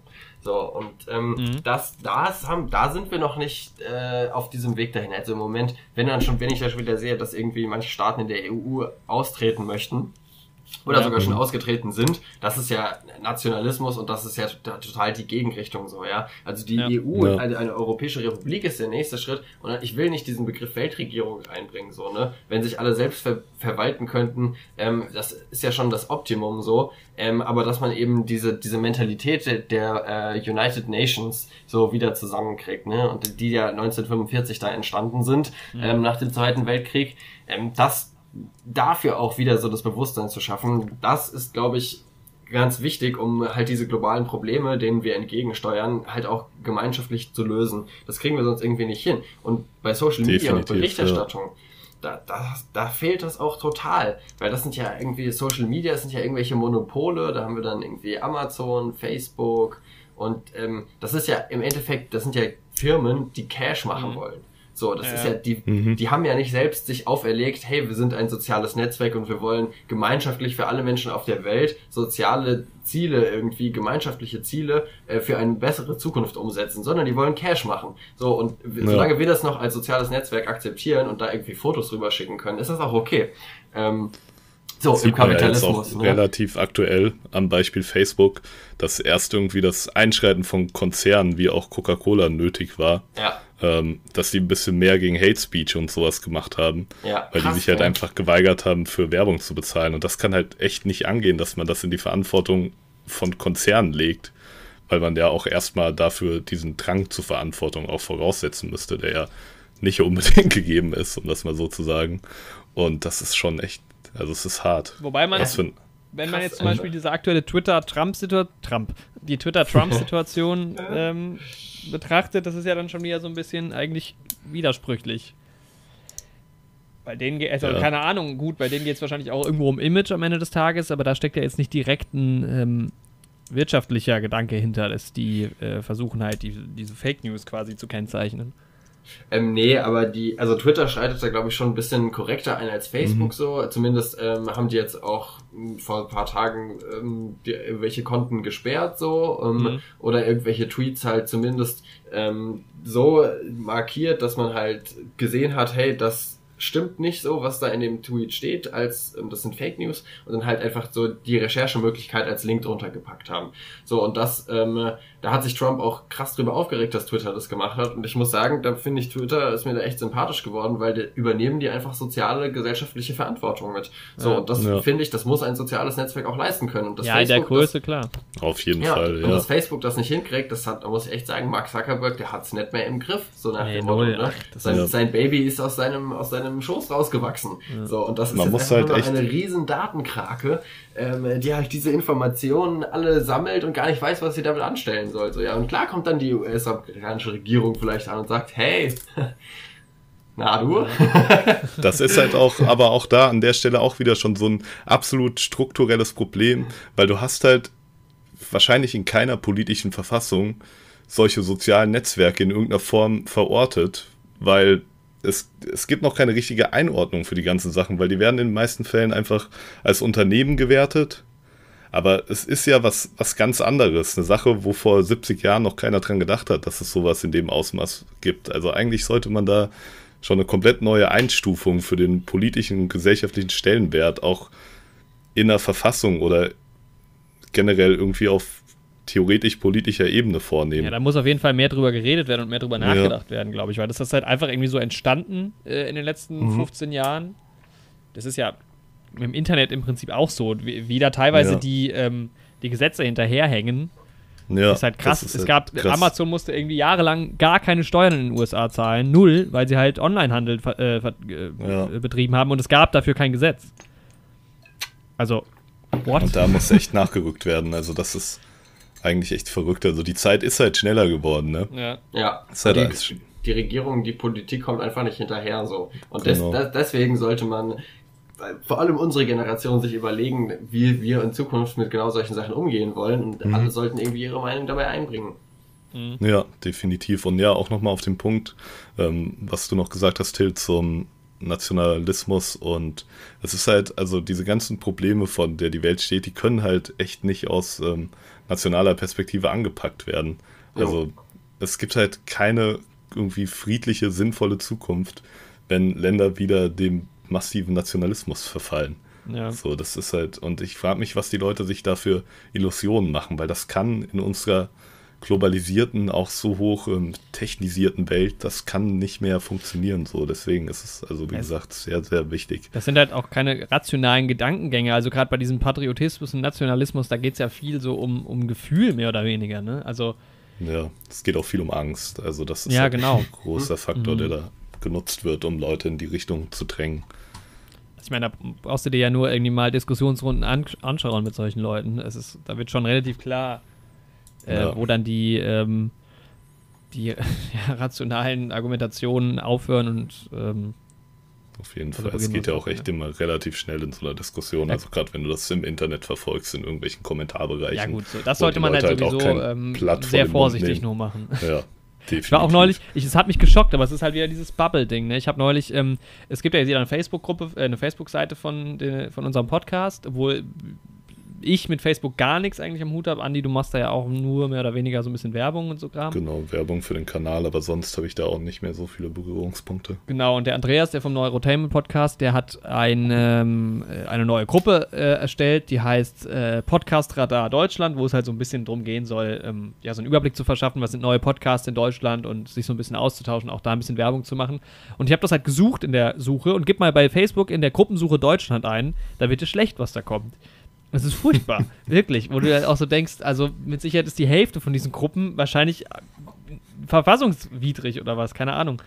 Ähm, Es ist halt echt, sich da mit den Kommentaren im Internet auseinanderzusetzen, das stimmt mich auch immer echt ein bisschen traurig. Also ich schaue halt meistens täglich die Tagesschau online mhm.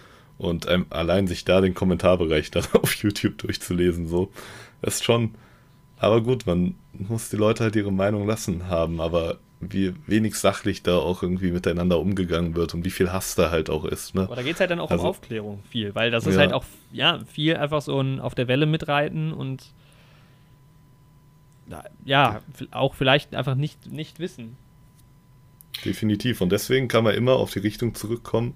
Sehr stark, was du da machst, Till, was eure, wer euer Projekt da macht. Bildung, das ist halt echt ein fundamental essentieller Punkt irgendwie, um unsere Demokratie aufrechtzuerhalten Genau. Ja, und ich finde Bildung um ist uns voranzubringen als Gesellschaft. Ja, weil ohne Bildung, wenn du keine reflektierten Menschen heranerziehst, es kann ja unterschiedliche Meinungen geben. Also ich würde mich selbst auf der linken Seite verorten. Es kann ja von mir aus auch Menschen mit rechter Meinung geben, solange die nicht menschenverachtend sind. Ähm, und aber dass ein reflektierter Diskurs zwischen den Meinungen stattfindet und dass man sich nicht hasst, nur weil jemand eine andere Meinung hat, sondern dass man sagt, gut, das ist deine Meinung, da können wir drüber reden, da können wir vielleicht einen Kompromiss finden. Vielleicht gebe ich dir hier sogar mal recht. Ich muss nicht immer nur auf meine eigene Meinung beharren. Vielleicht gibst du mir hier dafür aber recht. Und dann schaffen wir zusammen irgendwas, wo wir beide leben können.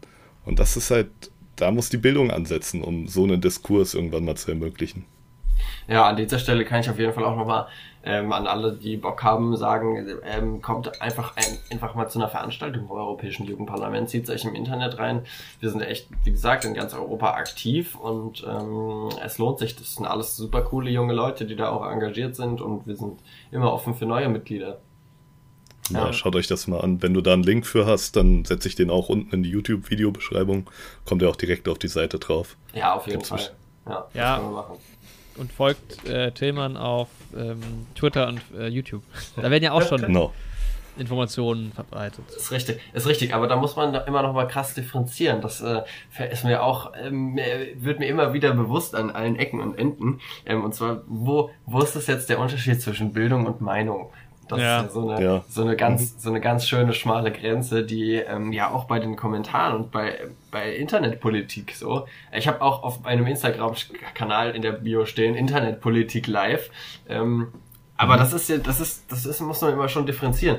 Ähm, und das ist, darum geht's dann auch bei Aufklärung in sozialen Netzwerken, wenn es dann irgendwie um Fake News oder sowas geht. Ne? Eine Meinung ist natürlich auch ähm, von allen möglichen Verfassungsartikeln irgendwann dem einen, ich weiß jetzt nicht welcher das ist, ich habe noch kein Recht studiert, aber es ist auf jeden Fall von der Verfassung geschützt.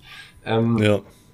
Aber was dann ja, was dann halt Fake News ist, ich meine, das sind Falschinformationen, das geht auf keinen Fall. Ähm, aber was dann halt auch als Bildung teilweise ja, also ich meine, wir machen jetzt in unserem Podcast sicherlich keine Bildung, sondern wir sagen unsere eigene Meinung natürlich, ne? Und wir kommen dann natürlich auch mit Informationen um die Ecke. Ähm, aber man sollte trotzdem als Person immer einfach dafür sorgen, dass man selbst dieses Bewusstsein dafür hat, was ich jetzt in die Welt halt hinaus posaune. Ähm, sind das jetzt äh, Informationen, wo ich mir einfach sicher bin, dass das halt auch stimmt? Mhm.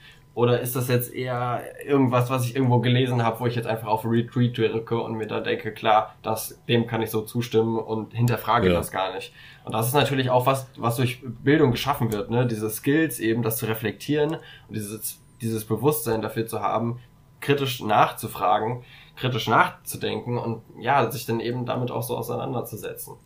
Ja, auch beim Konsumieren ja. halt ähm, einordnen zu können, ist da, höre ich jetzt, also ne, wenn ich jetzt äh, euren, eure Sofapolitik gucke, dann muss mir halt bewusst sein, was ich da sehe und was ich da höre. Das ist halt. Absolut. Definitiv. Dass es halt um Meinungen geht zum halt Beispiel und nicht, nicht unbedingt nur um Fakten. Ähm. Gibt es ja. eine zweiseitige Verantwortung eigentlich. Also wie ja. du sagst, als Hörer das einzuschätzen und halt auch als Macher ja, darauf hinzuweisen. Ne? Auch hier, ihr liebe Zuhörer, setzt euch reflektiert mit der ganzen Sache auseinander. Kann auch sein, ne? dass alles, was wir erzählen, völliger Quatsch ist, genau. Ich finde das halt auch irgendwie eine schwierige Gratwanderung, wie du auch sagst, Till, ähm, auch in meiner Funktion jetzt hier beim Radio mhm. in Marburg. Weil hier im Podcast ganz klar, das ist meine Meinung, so.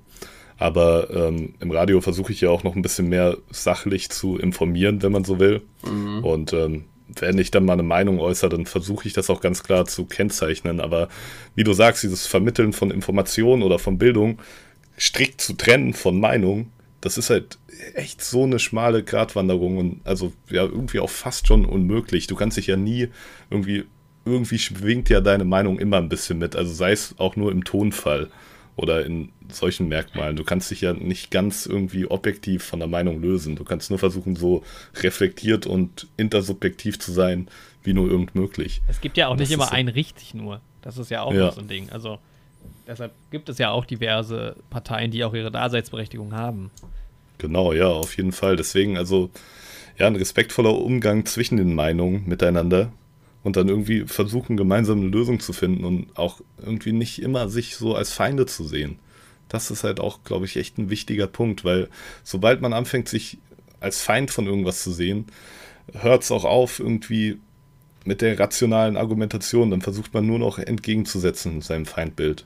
Ja. das ist halt eine Sache, die ich sehr häufig beobachte. Ja, ich, ich, bei mir auch selbst. Ich führe viel zu viele Diskussionen, ja. wo ich dann einfach irgendwann nur noch aggressiv werde und dann wird es halt bei unsachlich und dann ist es halt, also dann kann man es auch Bei lassen. mir auch. Also wenn man irgendwann, man fährt sich halt in so einer Diskussion vielleicht auch so fest und will dann auch unbedingt sein Gesicht wahren. Ja. So, das sehe ich auch bei mir selbst so. Also Beispiel aus unserer Beziehung, Jorik. Der, die Corona-App-Sache. da war ja im Endeffekt auch eine vollkommen unnötige Diskussion so. Ich war ja auch eigentlich schon überzeugt, aber man muss dann irgendwie auf seinem Standpunkt treu bleiben und so. Da muss jeder halt echt so ein bisschen selbst vor seiner eigenen Haustür kehren ja, und gucken, dass man. Ja, ja gut, klar. Ich meine, selbst gerade wenn es dann irgendwie so um. Das hat mich aber, das war schon äh, ungewöhnlich, muss ich sagen, wie wir uns seit Jahren gekriegt haben fast. Aber dann ist man halt auch richtig befreundet und man hängt halt abends zusammen rum und dann also sonst kriege ich mich nur wegen dem Thema Essen eigentlich mit Leuten so in die Haare. Essen und Trinken vor allem. Ah, warte mal, das könnten wir ja gerade mal, äh, in die, machen wir mal einen kurzen Comic Relief quasi. Ähm, mhm. ein stetiges Thema in unserem Podcast ist Kaffeekonsum. Wir haben es ja vorhin schon mal ganz kurz, ich weiß gar nicht, es war glaube ich vor der Aufnahme besprochen. Ja. Ähm, wie konsumierst du den Kaffee? Trink, also grundsätzlich frage, trinkst du deinen Kaffee schwarz oder mit Milch? Ich trinke meinen Kaffee mit äh, Milch. Ah, das ist schon mal sehr gut. Und auf welche Art Aber, bereitest du deinen Kaffee zu? Ähm, ich äh, habe eigentlich so eine dreckige Kaffeemaschine. Boah, sehr schön.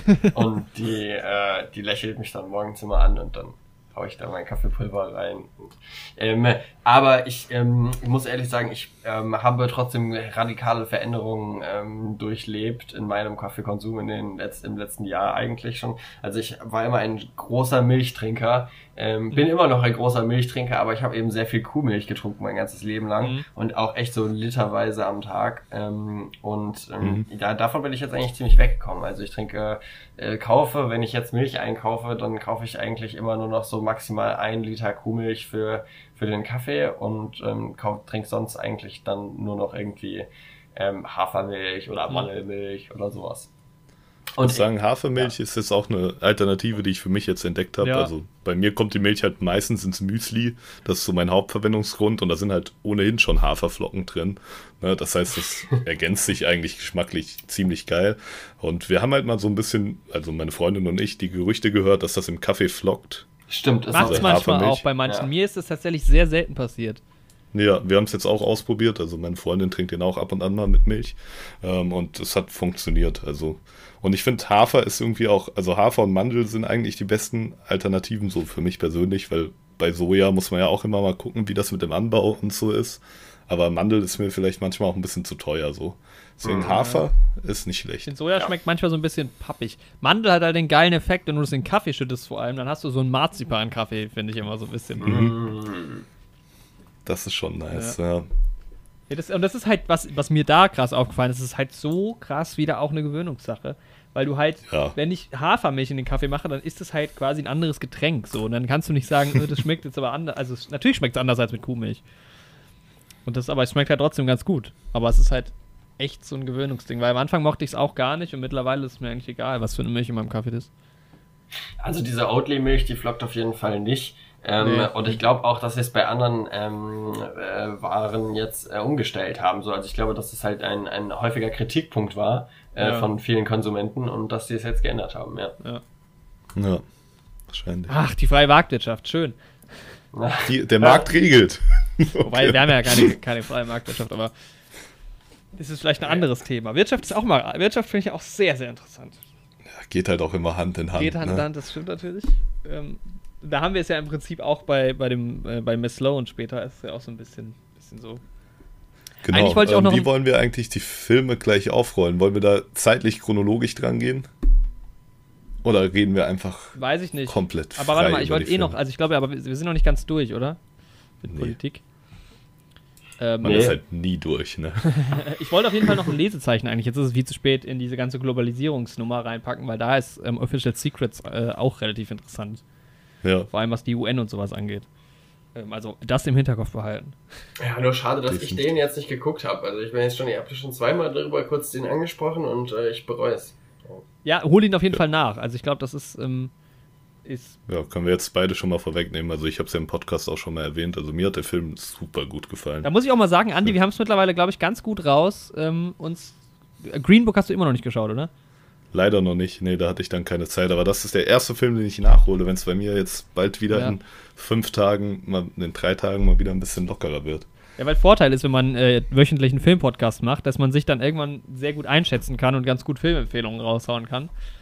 Ähm, und da lagst Genau. du bei Official Secrets bei mir tatsächlich ganz schön richtig. Ich Definitiv. Du hast bei gespannt. mir bei Wise gesagt, dass ich mir eigentlich auch direkt die Blu-ray kaufen kann, und, um auch da schon mal die Spannung vorwegzunehmen. War auch, hat auch ins Schwarze getroffen, die Empfehlung. Ja. Wobei man sagen muss, das sind so halt so Genres, die uns halt auch beide gefallen. Bei Green Book, glaube ich, Ja. ist dann eher so was dir, dem- der gefällt dir dann besser als, äh, als mir. Das kann gut sein. Also, ich, ich habe aber jetzt auch schon wieder irgendwie siebenmal den Trailer gesehen, einfach allein vom Vibe. Weil er mir so gut gefällt. Ja. Gut, okay, das war unser kurzer Exkurs zum, zum Kaffeekonsum. Wie kamen wir jetzt dazu Genau. eigentlich? Boah, Kaffee über. Worüber kamen wir auf Kaffee? Ach so, über Diskussionen und dass wir häufiger auch mal Achso, über Essen und über Trinken Lebensmittel, ja, diskutieren.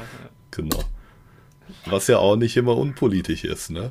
ganz großes Thema, ganz großes Thema. Ja. Ich, ähm, ich werfe mal ein, ein, äh, Diskussion, ein Thema in den Raum: Fleischkonsum. Ich muss ja sagen, ich bin ja so ein aufrollen. Hardliner Proll eigentlich immer, der immer sagt, oh geil, jetzt gönne ich mir noch ein Steak heute, 10 Uhr morgens, Frühstück. Aber in letzter Zeit habe ich Tofu für mich entdeckt.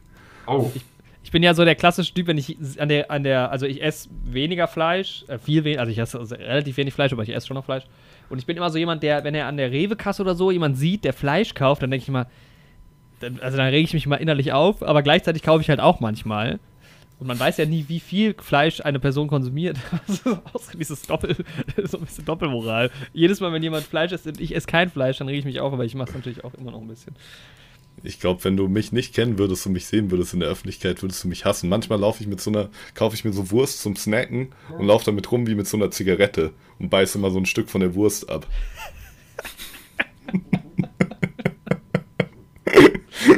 Das wirft gleich viele Fragen auf, ehrlich gesagt. Ja, absolut. Nee, das habe ich aber tatsächlich, habe ich das einmal gemacht. Hm. Hatte ich aber durch Zufall Wurst dabei, also das habe ich mir jetzt nicht extra Zufällig, ja, manchmal habe ich auch zufällig Wurst. jetzt kommen die Ausreden. Ja. Weiß nicht, wie die da reingekommen ist. Wo waren wir stehen geblieben? Ähm, also ich habe ich hab noch mal so einen, ähm, einen Punkt hier stehen, zu dem ich noch mal was sagen wollte den, dem, der mir so am wichtigsten erscheint, wo, mhm. wo ich nochmal gerne drauf mhm. zurückkommen will. Und zwar war das so, dieses Momentum, so ich habe hier einfach nur Kick stehen als ähm, Stichwort. Es hat auch nicht für mich nicht viel mehr gereicht, so. Ähm, ich hab, ich wollte auch, ich hätte auch gerne ein Zitat dazu, aber ich weiß nicht mehr, wie das Zitat ging, deswegen will ich es jetzt auch, ich weiß auch gar nicht mehr, von wem das kam, aber mhm. ich weiß, was es ungefähr aussagen wollte. Und zwar, ähm, wenn wir jetzt dazu kommen sollten, dass aufgrund der aktuellen Verhältnisse Leute eben auf die Straße gehen und dass halt eben ähm, protestiert wird und Stichwort Revolution und auch sowas. Ne? Also einerseits, ja, es geht voll vielen Menschen unglaublich gut, aber andererseits merken wir ja trotzdem, dass wir Dinge auch irgendwie in, die, in der Zukunft in die Hand nehmen müssen. So, eben weil wir halt auch, wir zumindest jetzt hier realisiert haben, dass es halt eben eine globale ja, Änderung irgendwie im System auch geben muss. Ja.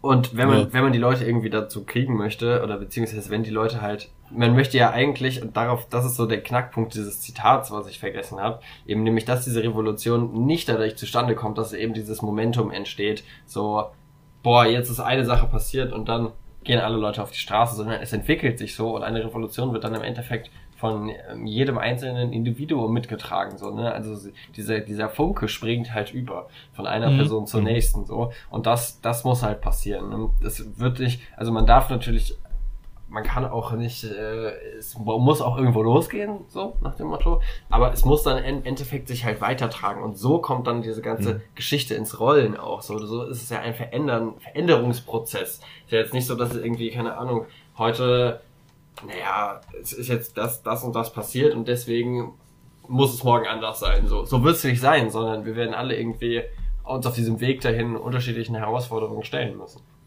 Ja, ja, das braucht halt natürlich auch ein bisschen Zeit. Ne? Das kann halt auch frustrierend sein. Ja. Ähm, aber wir werden nicht von, wir werden nicht äh, bei den nächsten Bundestagswahlen eine komplett andere Politik wählen können und ähm, in den USA wird sich nicht das Wahlsystem äh, innerhalb von einem Jahr ändern und ähm, in Syrien wird der Krieg nicht nächstes Jahr aufgehört haben. Genau, aber trotzdem ist es halt nicht unmöglich. Nee, Man aber halt gerade umso aufgehen, ne? frustrierender ist es natürlich dann, wenn du halt, wenn du dich ja quasi schon auf diesem Pfad begibst der langsamen Entwicklung und dann siehst du Entscheidungen mhm. auf höchster politischer Ebene, die halt genau in die andere Richtung äh, steuern. Also wenn ich jetzt mal Kohleausstieg als, als Stichwort hier einbringe, wo man sich ja. dann denkt, dann, dann fallen Zahlen wie 2038, wo man sich so denkt, wie, das passt doch überhaupt nicht mehr rein jetzt plötzlich. Da wären wir schon wieder auch bei diesen Plotholes im echten Leben. Da habe ich übrigens an die, ähm, ganz viele in letzter Zeit erlebt. Das war so eine Frage, Till, äh, als Einordnung ähm, beim letzten Podcast, glaube ich, da habe ich gefragt, ob es so Plotholes aus Filmen, ob es die auch im echten Leben gibt. Und manchmal passieren Dinge, die kann man einfach nicht einordnen, wo man sich so denkt, das kann doch jetzt überhaupt nicht sein. Und sowas frustriert halt dann enorm. Ja, definitiv, ne? Aber ich meine, wo du da von Plotholes sprichst, ist halt auch viel, was im Hintergrund irgendwie geschieht, was man nicht so richtig mitbekommt in der Öffentlichkeit. Mhm. Ja, genau, das ist halt also, dann immer, immer quasi die Auflösung der ganzen Geschichte. Dass man halt nicht den halt nur, kompletten Überblick hat. Ja, wenn man von so Hintergrundgeschäften und sowas spricht, muss man halt aber immer auch aufpassen, nicht in diese Verschwörungsrichtung zu fallen. So, ne? Da ist man ja dann auch immer nicht weit davon entfernt. Bill Gates so. hat da seine Finger mit drin. ja, der hat das alles gemacht mit seinen Bienen. seinen Bienen? Boah, es gab, also noch bevor diese ganze Corona-Sache, ähm, schon vor zehn Jahren oder so, gab es schon mal so eine Bill Gates Bienen-Verschwörungstheorie. Also auch so ein vollkommenes Hirngespinst, wo davon ausgegangen wurde, dass er irgendwie halt quasi ja, gesteuerte Bienen losschickt, die die Menschen überwachen. Es war doch auch so eine, ähm, so eine Folge bei, ähm, wie hieß noch, wie hieß denn nochmal diese Serie, ähm, äh, wo es auch, wo die ganzen schlimmen Zukunftsszenarien. Black Mirror. Äh, Szenario, Black Mirror, genau. Da gab's, gibt's doch auch diese eine Folge mit Mhm. diesen Killerbienen. Ach krass. Ja, das- die habe ich, glaube ich, gar nicht gesehen, aber da hat die das bestimmt aufgegriffen. Irgendwie nice. Ja, ich kenne auch, Auch nicht gute alle. Serie, Black Mirror. Ja. ja, das ist, ach, es ist, aber gerade solche Sachen halt, wenn irgendwie so politische Fehlentscheidungen, das ist natürlich dann auch immer ein subjektives Thema, klar, Hm. ähm, die veranlassen aber natürlich dann auch wieder doch nochmal mehr zu agieren quasi. Ja, durchaus. Aber es ist trotzdem frustrierend. Ja, sowas, sowas passiert, aber es- im Endeffekt kommt es, glaube ich, da einfach drauf an, dass man halt keinen Schritt in die falsche Richtung geht, so, ne? Solange es halt kleine Schritte sind, aber in die richtige Richtung ist es ja auch alles im Rahmen. So, ja, das ist klar, dass das halt so passiert. Und dann gibt's auch immer Frustration, aber das ist halt so im Leben, ne? Damit muss man, damit muss man umgehen. Ja, Ja, man darf sich halt echt nicht unterkriegen lassen. So. Man muss auch vielleicht ein bisschen optimistisch bleiben, aber auch vielleicht so ein bisschen ja, mit dem Motto da reingehen, wenn ich das halt jetzt nicht mache, dann macht es halt auch kein anderer. So. Ja, ja. Ja, und daran glauben einfach, ne? Das ist dann halt echt eine, so eine Motivationsfrage auch. Ähm, man wird sicher nichts äh, von heute auf morgen verändern und ähm, wenn man halt daran glaubt, dass von heute auf morgen sich was verändern muss, dann wird man ja auch morgen sicher nichts mehr dafür tun. Ja. Aber, aber klar, wenn man dieses Ziel halt unabhängig von der Zeit sich setzt, dann kann man sich dafür auch noch übermorgen engagieren. Das stimmt. Ja, am Ende trifft halt auch wieder der Spruch irgendwie, wie war das gut zu? Ähm, die beste Form der Politik ist eine Diktatur und ich bin der Diktator. ähm, das Problem ist halt, dass halt in Europa eine halbe Milliarde Menschen leben und äh, es sind halt komischerweise nicht alle genau der gleichen Meinung. und damit muss man sich halt auch arrangieren. Ja, muss was heißt halt arrangieren? Ja, die Leute müssen halt, ja, im Endeffekt, da komme ich wieder auf das Euro, also die Europäische Republik zurück, ne? Also ich meine, das ist ja schon auch, wäre ja auch schon so eine Richtung, ähm, wie es in Amerika im Moment umgesetzt wird. Ähm, aber so müsste man eigentlich aus, aus den Erfahrungen, die Amerika macht, ja auch lernen und das versuchen halt auch für sich irgendwie da die, die Learnings äh, mit hier in einem neuen System irgendwie zu etablieren. Ja, aber ich finde, da sind die Nationalstaaten einfach nicht mehr zeitgemäß heute. Also man kann äh, natürlich haben alle Leute unterschiedliche Meinungen so, aber in, ich sag mal, in diesem Deutschland ist, sieht, sehen wir im Moment, dass es, ja, dass es nicht mehr so, dass es zumindest mehr widersprüchliche Meinungen gibt. Und ähm, also mit der AfD und sowas jetzt auch. Und ähm, man will ja trotzdem, dass diese Meinungsfreiheit gewahrt wird, so, ja. Und wir haben aber auch gesehen, dass so im, im Brexit zum Beispiel konnten ja auch alle ständig irgendwie das wieder wählen. So, es wurde irgendwie dreimal, glaube ich, gewählt. Und das, man hat, man hat auch gesehen, dass das Ergebnis ja nicht besser geworden ist dadurch. Sondern, äh, und das ist halt einfach so, da, wo dann die große Meinung der Masse halt manipuliert worden ist durch halt auch Berichterstattung. Ja. So, Ja. und das heißt, dass es eigentlich, ähm, wir, auch wenn wir diese, diese direkte Demokratie krass zulassen würden, dass es dann immer noch Möglichkeiten gibt, eben die Meinung zu beeinflussen, so. Und das halt auch im Definitiv. politischen Diskurs dann umzusetzen, was man, was die Leute, die dann dafür bezahlen, die das auch umzusetzen haben wollen. Aber ich glaube, dass das halt eben auf dieser regionalen Ebene deutlich einfacher ist, halt auf, auf dieser nationalen Ebene. Ich glaube auch, dass in der Corona-Zeit ähm, dieser Föderalismus, den wir in Deutschland haben, eigentlich ganz wichtig war. Es wurde nicht zu, wurde nicht früh genug dran geglaubt, aber wenn das halt die Regionen für sich autonom hätten entscheiden können, dann wären das sicher, wären wir da sicher besser gefahren mit. Ähm, ja, und die, die Nationalstaaten einfach, das, ich glaube, das ist zu groß für unsere individuelle, immer schneller sich entwickelnde Welt. So, und dass dann Politik auf kommunaler Ebene gemacht werden muss, ganz stark, ist für die Leute, die dort leben, essentiell. Aber wenn wir uns jetzt mal im, in einem größeren Kontext selbst betrachten, dann reicht Deutschland nicht mehr aus. Und da freue ich mich auch schon auf mein Studium mit Kulturwissenschaft. Was ist denn jetzt deutsche Kultur? Das gibt's noch gar nicht so lange, 150 Jahre oder sowas. Aber Mhm. unter einer europäischen Kultur, unter einer europäischen Identität fahren wir, glaube ich, in der Zukunft einfach besser. Das ist halt nämlich auch wirklich genau die Frage. Also auch wenn sich Menschen irgendwie so auf ihre deutschen Wurzeln oder ihre deutsche Kultur stützen und sowas. Das frage ich mich dann halt auch häufig. Was ist denn diese rein deutsche Kultur, von der du da sprichst? Meinst du da die Jahre zwischen 33 und 45? Oh. Meinst du irgendwelche Germanen, die vor 2000 Jahren hier mal gelebt haben? Meinst du die christliche Kultur, die hier über 1000 Jahre stark existiert hat, bevor es säkularisiert ja, wurde, da muss man natürlich nicht sagen, in Deutschland entstanden ist? Das ist halt ja, es ist halt so ein Punkt, wo ich mich frage, warum da die Menschen auseinandergehen. Also ich habe halt in meinem Leben wirklich auch eher so eine, keine Ahnung, so eine europäische Kultur erfahren. Und mhm. für mich ist halt auch die deutsche Kultur eine weltoffene Kultur, wo man auch mit anderen Kulturen dann wieder in Kontakt kommt, Austausch hat. Und das ist halt für mich die Kultur, die besteht. Wobei ich glaube, dass wir in Deutschland da weniger ein großes Problem haben, sage ich jetzt mal, ähm, als zum Beispiel jetzt Franzosen das hätten oder Polen das hätten. Wo dieser Kulturgedanke ja dann doch deutlich länger irgendwie schon besteht. Ja. Ähm, aber das ist auch immer so, also von meinem Gefühl her würde ich jetzt auch sagen, dass halt, also so ist es ja auch, man sieht es ja schon auch an Zahlen und sowas, dass jetzt ein ähm, Deutschland pro-europäischer ist als vielleicht ein Polen. Ja, aber das ist immer so eine klassische Angst, die damit einhergeht, so mhm. diese Kulturverlustängste. Ähm, aber das, was, ich glaube nicht, dass unter einer europäischen Identität dass dann auf einmal sich niemand mehr Französisch, Polnisch oder Deutsch fühlen kann, darf. Es wird auch in einer Europäischen Republik immer noch Leute geben, die sich Deutsch fühlen. So, ja, ich, ich, ich werde mich halt immer hessisch also fühlen, so. Aber, so, sorry, Anni, mhm. ich muss das noch kurz ausführen.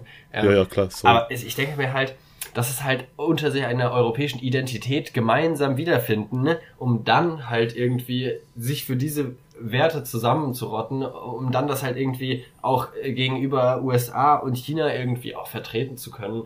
Ähm, so, weil da sind ja auch diese Werte, von denen wir zumindest glauben, dass sie halt äh, richtig und wichtig sind für unsere Gemeinschaft, ähm, die, die sind ja ja auch noch nicht so ganz so umgesetzt. Ähm, aber das muss ja nicht bedeuten, dass du unbedingt deine Kultur verlierst. Und da, das, da äh, ist auch für mich ein Knackpunkt. Was ist denn jetzt deutsche Kultur? Das ist ja nicht ähm, Bier saufen und äh, Prostbratwurst essen, so, sondern äh, Kultur, die Kulturhoheit liegt in Deutschland im Bildungsföderalismus zumindest ähm, bei den Ländern, also bei den Bundesländern. Und ähm, mhm. das ist ja eigentlich, wo dann wirklich Kultur stattfindet. Ne? Im, ja, das äh, stimmt, im ja. Prinzip, ja. In, in deiner lokalen Definitiv. Ebene so, ja. Und wenn das halt geklärt ist auf, äh, also auf Länderebene, so dann haben wir halt ein Europa der Regionen wieder, in, wo du halt mhm. in deiner Region deine Kultur ausleben kannst, wie du willst. Und du weißt, du bist trotzdem Europäer oder Europäerin. So, und das, und dafür genau. muss ja, muss nichts an Kultur verloren gehen, und sondern gerade dadurch wird die Individualität eigentlich erhalten. Meiner Meinung Definitiv. Nach. Und das ist halt ja auch wirklich so ein Knackpunkt. Nur weil du andere Kulturen in dein Leben lässt und anderen Kulturen keine Ahnung, ja, ihre Existenz zulässt, verlierst du ja nichts. Das ist halt wirklich so eine Sache und viele gehen halt davon aus, dass sie durch eine andere Kultur direkt bedroht werden. Ja, ja. Aber man kann doch auch das Beste aus verschiedenen Kulturen nutzen und voneinander profitieren. Die eine Kultur hat da sehr schöne Aspekte, die andere Kultur hat da sehr schöne Aspekte. Dann nehmen wir noch die schönen Aspekte zusammen, auch verzichten auf die weniger guten Aspekte und dann funktioniert das auch im Zusammenleben und diese ja, individuellen Aspekte, die du toll findest an deiner Kultur, die kannst du ja im privaten und auch im regionalen kannst du ja immer noch ausleben, wie du sagst. Ja, es muss ja auch gar nicht so weit gehen. Also ich meine, ich finde das eigentlich ein ganz schönes Beispiel mit dem, mit dem äh, Kultur auf Landesebene im Prinzip eigentlich in Deutschland. Also die äh, ländliche bayerische Kultur hat jetzt nun auch wirklich herzlich wenig mit irgendwie der Kultur aus dem Ruhrpott zu tun. Und es ist trotzdem ein Land. Und ja. Ein Texaner lebt vielleicht, Kultur. stereotypisch jetzt natürlich auch alles, lebt natürlich irgendwie auch jemand äh, anders als jemand aus Ohio oder keine Ahnung was. Ähm, und das ist ja auch, auch wieder ein, ein Weg, der ja Step by, also Step by Step funktionieren würde und wo ja auch da wieder diese Rationalität äh, dieser Gefühlslage entgegenwirkt. Also es geht ja jetzt nicht darum, dass, ähm, gut, ich kenne mich jetzt auch mit französischer Kultur oder so teilweise nicht so gut aus, aber wenn wir jetzt von der, von der Europäischen Republik reden, da reden wir ja auch von, von Außenpolitik oder von ähm, Wirtschaftspolitik, die ja jetzt vielleicht mit der Kultur erstmal nicht zwangsläufig kollidieren muss. Das mhm. ist, also das wird da vielleicht irgendwie, finde ich, auch, auch häufig vergessen. Und das ist ja jetzt auch nicht so, dass wir dann, ne, dass es darum geht, okay, ab morgen ist Europa ein Land. So. Und jetzt kommt mal alle ja. miteinander klar. darum geht es ja überhaupt nicht. Sondern es geht ja darum, auch rational zu schauen, wo profitieren alle von, äh, von. Wo profitieren alle von und welche, welche äh, Bereiche, in welchen Bereichen arbeiten wir besser zusammen, welche Bereiche brauchen das vielleicht gar nicht. Und ja, und dann ist es, da, da kommt man natürlich dann wieder zu diesem Bildungsthema, weil halt dieses, dieses Gefühl, ähm, eine andere Kultur bedroht mich in meinem Dasein äh, und dieses nationalistische Denken im Prinzip ja durch Bildung auch ein, ein Stück weit ausgehebelt werden kann. Natürlich wird es immer noch ja, unterschiedliche Meinungen geben. Ne? Also es gibt auch äh, Pro-Europäer auf der Seite und Pro-Europäer auf der anderen Seite irgendwie. Und mhm. das ist ja jetzt auch nicht ein Konsens, aber ich finde, da, da kommt man halt ja genau wieder zu dieser Bildung. Und natürlich auch, je jünger die Leute, desto eher, also ne, jetzt jemanden, der 60 ist und äh, erzkonservativ, da wird so ein Bildungsansatz vielleicht nicht so viel bringen, aber jemand, der halt irgendwie 15 ist gerade und äh, sich versucht mit der gesamten Welt auseinanderzusetzen und sowas und das alles einzuordnen, da ist halt äh, der Punkt, wo die Bildung ansetzen muss, um ja halt solche, so, so, so dieses, dieses Gefühlsdenken vielleicht auch so ein bisschen wegzunehmen und mehr halt auch in so eine Rationalität zu, zu gehen. Absolut. Ja, auf jeden Fall. Ja, und äh, auch, ja Andi. Mhm. Sorry. Nee, du erst. Also. Ähm, ja, also Rationalität in der Zukunft auf jeden Fall ein Riesenstichwort, auch wenn wir es mit Datenvisualisierung hatten, sowas, ne? Mhm. Ähm, Gibt, mhm. auch ein, gibt auch ein Bildungsspiel ähm, von so einem Verein hier in Berlin. Ähm, da lebst du auch in einer futuristischen Zukunft und es geht eben darum, Open Source Daten zu sammeln und dadurch das Gemeinschaftsleben in der Innenstadt zu verbessern. Ähm, eben einfach mhm. durch, die, durch das Sammeln von Daten. Ähm, und das, das hat dann auch wieder nichts im Grunde mit so, also natürlich sind das alles auch Datenschutzfragen, ne? Aber die gehen dann alle in Bill Gates wieder direkt, oder? Klar, natürlich. Äh, also wo Sachen, die halt der, der Gemeinschaft einen Mehrwert bringen, so, ne, was soziale Medien sich auch ähm, vornehmen könnten. Äh, mhm. Darum geht's irgendwie im Endeffekt. Und das für Europa sind für mich natürlich Menschenrechte, das sind Kinderrechte, so, das ist die Demokratie, das sind Dinge, die, die wir für uns gemeinsam festlegen sollten, die für alle gelten sollten. Und da sind, ist das europäische Projekt einfach noch nicht am, am Ende. Es ist noch nicht vollkommen umgesetzt worden, weil wir haben freien Handel, wir können frei reisen, das, das ist schon mal für alle gleich in der EU. Die Warenfreiheit ist für alle gleich. Aber wir haben keine gleichen Sozialstandards in der EU. Mhm. Das heißt, wenn ich irgendwie, wir haben keinen europäischen Mindestlohn zum Beispiel. Ne? Wir haben mhm. keine europäischen Rentenbezüge und wir haben kein europäisches Grundeinkommen. Und wenn wir uns auf diese Sachen schon mal einigen könnten in der EU, ähm, dann hätten wir auf jeden Fall schon mal eine Basis, mit der wir danach auch äh, uns Kultur in jeglichen Richtungen und mit Fehlern leisten können. So. Und dann geht es eben auch gar mhm. nicht darum, dass wir irgendwie alle Kulturen zusammenschweißen zu einer europäischen und dann irgendwie nur uns die besten Sachen da rauspicken und die schlechten alle hinten abwerfen. Das machen wir ja jetzt im Moment schon äh, innerhalb der EU, zumindest was äh, die, die Warenvielfalt und sowas angeht. Ne? Alle wollen irgendwie die Vorteile ja. der EU, aber die Nachteile wollen sie und, und die Verpflichtungen wollen sie nicht mit in Kauf nehmen. Und diese mhm. Mentalität müssen wir überspringen. Aber das bedeutet nicht, dass wir eine europäische Identität haben und nichts anderes mehr darunter, sondern jede Kultur, jede Region kann für sich absolut noch ihre Kultur ausleben, so wie sie möchten, auch mit Fehlern. So, das, ja. das glaube ich macht auch eine Kultur. Also mir, mich, ich finde das, ich muss ja immer schmunzeln, ne? Weil das dann immer für die, heißt die Deutschen auf Mallorca mit dem Handtuch belegt und sowas, ja. ähm, das ist ja was, da, das will ich auch nicht missen müssen in der Kultur. Ja. So, ne? Auch wenn ich absolut nicht mit der deutschen Kultur mich da, also das ist ja was, was, wo ich sagen würde, okay, krass, das macht noch deutsche Kultur aus. Ähm, aber ja, aber das ist dann, das ist, das ist dann, wenn es um gleiche Sozialstandards geht, ne? Wenn es darum geht, jetzt Tacheles zu reden und dass alle Menschen eben gleich sind vor dem, äh, vor dem Gesetz, so, ne? Das ist das, was wir in der EU brauchen in Zukunft. Und das ist das, was nationalistischer Basis nicht mehr ähm, ja, auf, zu einer ja, Einigung definitiv, kommt. Das ja. ist ja auch dann das, was die Leute im Endeffekt auch halt wirklich verbindet und halt auch irgendwie Konfliktpotenzial aus der ganzen Sache rausnimmt. Absolut. Weil man muss irgendwie einen ja, relativ starken gemeinsamen solidarischen Nährboden geben, damit halt ja auch einfach keine Neidphänomene entstehen. Mhm. Weil natürlich, wenn es einem Staat besser geht innerhalb von so einem System, natürlich schaut dann auch der andere Staat und wundert sich, oder zumindest der, der, unreflektierte Mensch in dem anderen Staat kommt ja auch schnell auf den Gedanken dann, ja, wie gesagt, zu sagen, hier, wir sind alle in der EU, warum geht es denn uns hier so schlecht in dem und dem Land und denen so gut? haben wir nicht dasselbe System.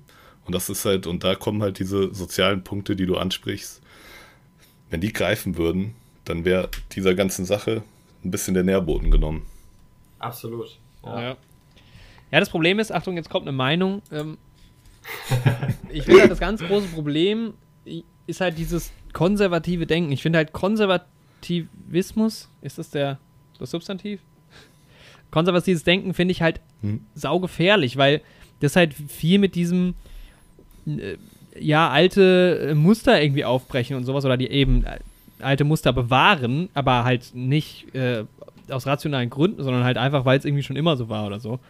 D ähm, hm. Das gibt es halt in vielen Ländern noch, dieses, diese Denke halt auch ähm, an der politischen Spitze. Und das finde ich halt so saugefährlich und ja, das ist halt auch was, ne, dann, dann fängt es halt wieder an, ähm, sowas kann ich halt auch nicht nachvollziehen. Dann wird es natürlich mit den Diskussionen auch schwieriger. Man muss sich halt auch irgendwie mal drauf einlassen, auf, auf den Gegenpart.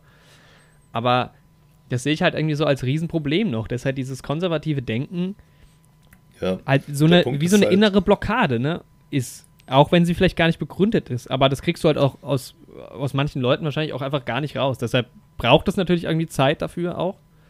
Mhm. Ähm, aber das sehe ich schon irgendwie auch noch so ein bisschen, ja, äh, im Prinzip als Problem. Ja, definitiv. Also ich glaube, du musst halt gerade Menschen, die ähm, konservativ eingestellt sind, versuchen, ein bisschen die Angst vor Dingen, vor Veränderungen zu nehmen, weil unabhängig von dem Stand der Konservativen, es gibt ja Konservative, die ähm, jetzt ökonomisch sehr wohlhabend sind, mhm. aber es gibt auch Menschen mit konservativen Einstellungen, die ökonomisch auf der ganz anderen Seite der Waage sind. Und ähm, aber trotzdem haben beide Personengruppen irgendwie Ängste, dass ihnen durch Veränderung irgendwas weggenommen wird. Mhm. Oder irgendwas halt eben auch wirklich schlechter dadurch wird. Und du musst halt echt versuchen, ihnen diese Ängste zu nehmen. Also natürlich kannst du jemanden, der konservativ ist, ähm, in Richtung ja, Energie, der irgendwie sein Geld in Kohleabbau macht, dem wirst du natürlich seine konservative Einstellung, dass man Kohleabbau nach und nach reduzieren sollte, wirst du natürlich nicht nehmen, weil dem kannst du die Angst nicht nehmen, dass dadurch seine Profite in der Richtung zumindest einstürzen. Aber du kannst ihn halt vielleicht irgendwie dazu inspirieren, sein Kapital, was er mit dem Kohleabbau ja, irgendwie verdient hat, in halt erneuerbare Energien ja. zu stecken und auch da irgendwie nicht aus Altruismus und aus seiner Einstellung, dass die Erde unbedingt ein besserer Ort werden sollte, aber auch mit seinen egoistischen Denkmustern zu spielen und zu sagen, das ist auch eine Investition für dich, das kann auch eine Chance für dich sein, auch auf wirtschaftlicher Ebene. Also ja. du musst halt irgendwie, ja, versuchen, das den Leuten auch klar zu machen. Ja, dass sich halt auch einfach Dinge verändern, ne? Ja. So, das ist halt das ist halt das Problem, auch wenn, wenn ich jetzt irgendwie gucke, was ist denn der Altersschnitt so ähm, in, den, in den politischen Spitzen, auch in Deutschland zum Beispiel. Die Dinge sind halt anders. So. ist halt einfach mittlerweile äh, eine andere Welt. Ähm, und das ist, ich meine, klar, die Leute sind natürlich sehr davon geprägt, auch wie, wie sind sie aufgewachsen und was haben sie vielleicht früher erlebt. Und gerade so, ich denke, so zwischen ja, 15 und 30 Jahren, da ähm, verfestigt sich natürlich auch irgendwie so ein Weltbild. Ja. Und deshalb, da geht es natürlich auch darum, im Endeffekt junge Leute in die Politik zu holen, wo wir wieder bei dem Thema werden. Wie macht man denn sowas äh, interessant für, für Leute? Und äh, ja, Till hat die Antwort quasi. In die Richtung sollten wir alle so ein bisschen gucken, vielleicht. Ja, also das mit dem Kon Konservatismus ist natürlich schon ähm, abgefahrenes Phänomen in einer Zeit, in der wir die Entwicklung von Technik immer schneller voranschreitet. Ne? Mhm. Ähm, also es bedarf einer steten Evaluation und Reflexion halt der, der, der Maßnahmen, um irgendwie auf, ja, auf diese Entwicklung zu reagieren. Und wenn ja. wir das nicht regelmäßig tun, ähm, dann fahren, dann sind wir halt irgendwann auf dem falschen Dampfer, so, ja. Weil wir, weil wir nicht genau wissen, wo wir uns hingesteuert haben. So, und wenn Leute das halt nicht möchten, ähm, darüber nachzudenken, wie es eigentlich im Moment jetzt gerade aussieht, äh, weil sie selbst immer noch ganz, äh, ganz, ja, weil es ihnen immer noch gut geht. Ich, mal, ich habe ein schönes ähm, Hip-Hop-Zitat dazu irgendwie ähm, im Kopf gerade gekommen, und zwar, äh, die Wade friert nicht, wenn der Speckmantel richtig sitzt und Geld stinkt nicht, solange jemand anderes fürs schwitzt. Ja. ja. Oh. Und äh, klar werde ich jetzt, also, naja, da, da, muss, da, da müssen auf jeden Fall junge Leute in die Politik kommen. Und einen krassen Fact kann ich dazu noch nennen. Ähm, über 50 Prozent der Menschen auf der Welt sind unter 30 Jahren. Und die sind, glaube ich, nur so zu 6 Prozent in allen Parlamenten der Welt ähm, vertreten. Also der Bundestag ja. hat einen Altersschnitt von 49,4. So. Das ist halt auch die Sache, ne? Du musst halt auch irgendwie, um halt, ja, du musst halt diese Wege ermöglichen, wie du das ja jetzt quasi dann auch schon damit machst, Till, halt junge Leute da reinzubringen, weil du wirst halt, wenn du auf herkömmlichen Wege in die Politik gehst, die meisten studieren ja Jura, sind erstmal auch in der Wirtschaft, mhm. da hast du halt auch schon ein gewisses Alter irgendwann. Und ja. keine Ahnung, mit diesem Alter fangen halt auch vielleicht an, dein Idealismus ein bisschen mehr in den Hintergrund zu gehen und wirtschaftliche Interessen in den Vordergrund. Und dann muss man sich halt auch nicht wundern, dass vieles eher in Richtung Wirtschaft und in Richtung Gewinnmaximierung getrennt wird. Und ich habe gerade voll den Faden verloren, worauf ich hinaus wollte. ja, ich aber auf jeden Fall. Wir könnten da ewig noch drüber diskutieren. Ja. Ähm, ja. Aber wir haben ja auch noch ein paar Filme vor uns. Das stimmt. Also ich habe noch mal hier so äh, Zahlenfakten. Ähm, cool. Das mhm. Kabinett ist im Schnitt sieben Jahr, Jahre älter als die deutsche Bevölkerung. Das sollte vielleicht auch oh. nicht sein. Mhm. Aber auch interessant, die linke Fraktion im Bundestag zum Beispiel hat auch einen Altersdurchschnitt von 50 Jahren. Krass, ne? Ja. Hey, was ist denn da los? Ja, äh, du, ich gib mal noch, Gas. Ich, ich muss mich jetzt mal für ein äh, Praktikum bewerben ähm, zwischen Ende FSJ und äh, dem Studiumbeginn und das, das werde ich auch schon tun. Aber ich habe auch schon mit einem, äh, äh, ich habe hier einen jungen linken Kommunalpolitiker, mit dem ich mich treffen wollte, nächste mhm. Woche. Ähm, ja, das, das ich, es gibt da schon junge Leute, aber auf jeden Fall junge Leute müssen sich engagieren, in die Politik gehen und ihre Meinung sagen, aber sie müssen halt auch sich vorher gebildet haben, um dann halt auch die Meinung vertreten zu können, ja, die klar, sie halt, die sie halt auch in der Zukunft für, für richtig halten. So, ja, wenn ich da mal meine bescheidene Meinung zu geben darf, ich glaube halt nicht, dass das äh, also AfD, FDP und CDU ist, auch wenn die CDU wieder über 40 Prozent wird jetzt in der Krise. Ne? Ähm, mhm. Ich glaube, ganz viele Jugendliche sind eigentlich total links eingestellt, so sind sich nur nicht darüber bewusst. Und wenn man sich dann darüber klar wird und sich damit auseinandersetzt, wird einem klar, mhm. oh krass, das ist eigentlich das, was ich möchte in der Zukunft. Deswegen die Antwort auf die Krise, linke Politik. Ja, das finde ich eine schöne Aussage. Ja. Ich will für, nee, ich will jetzt noch nicht noch ein neues Fass aufmachen. das, das aber, interessiert ähm, mich aber, was du gesagt hättest.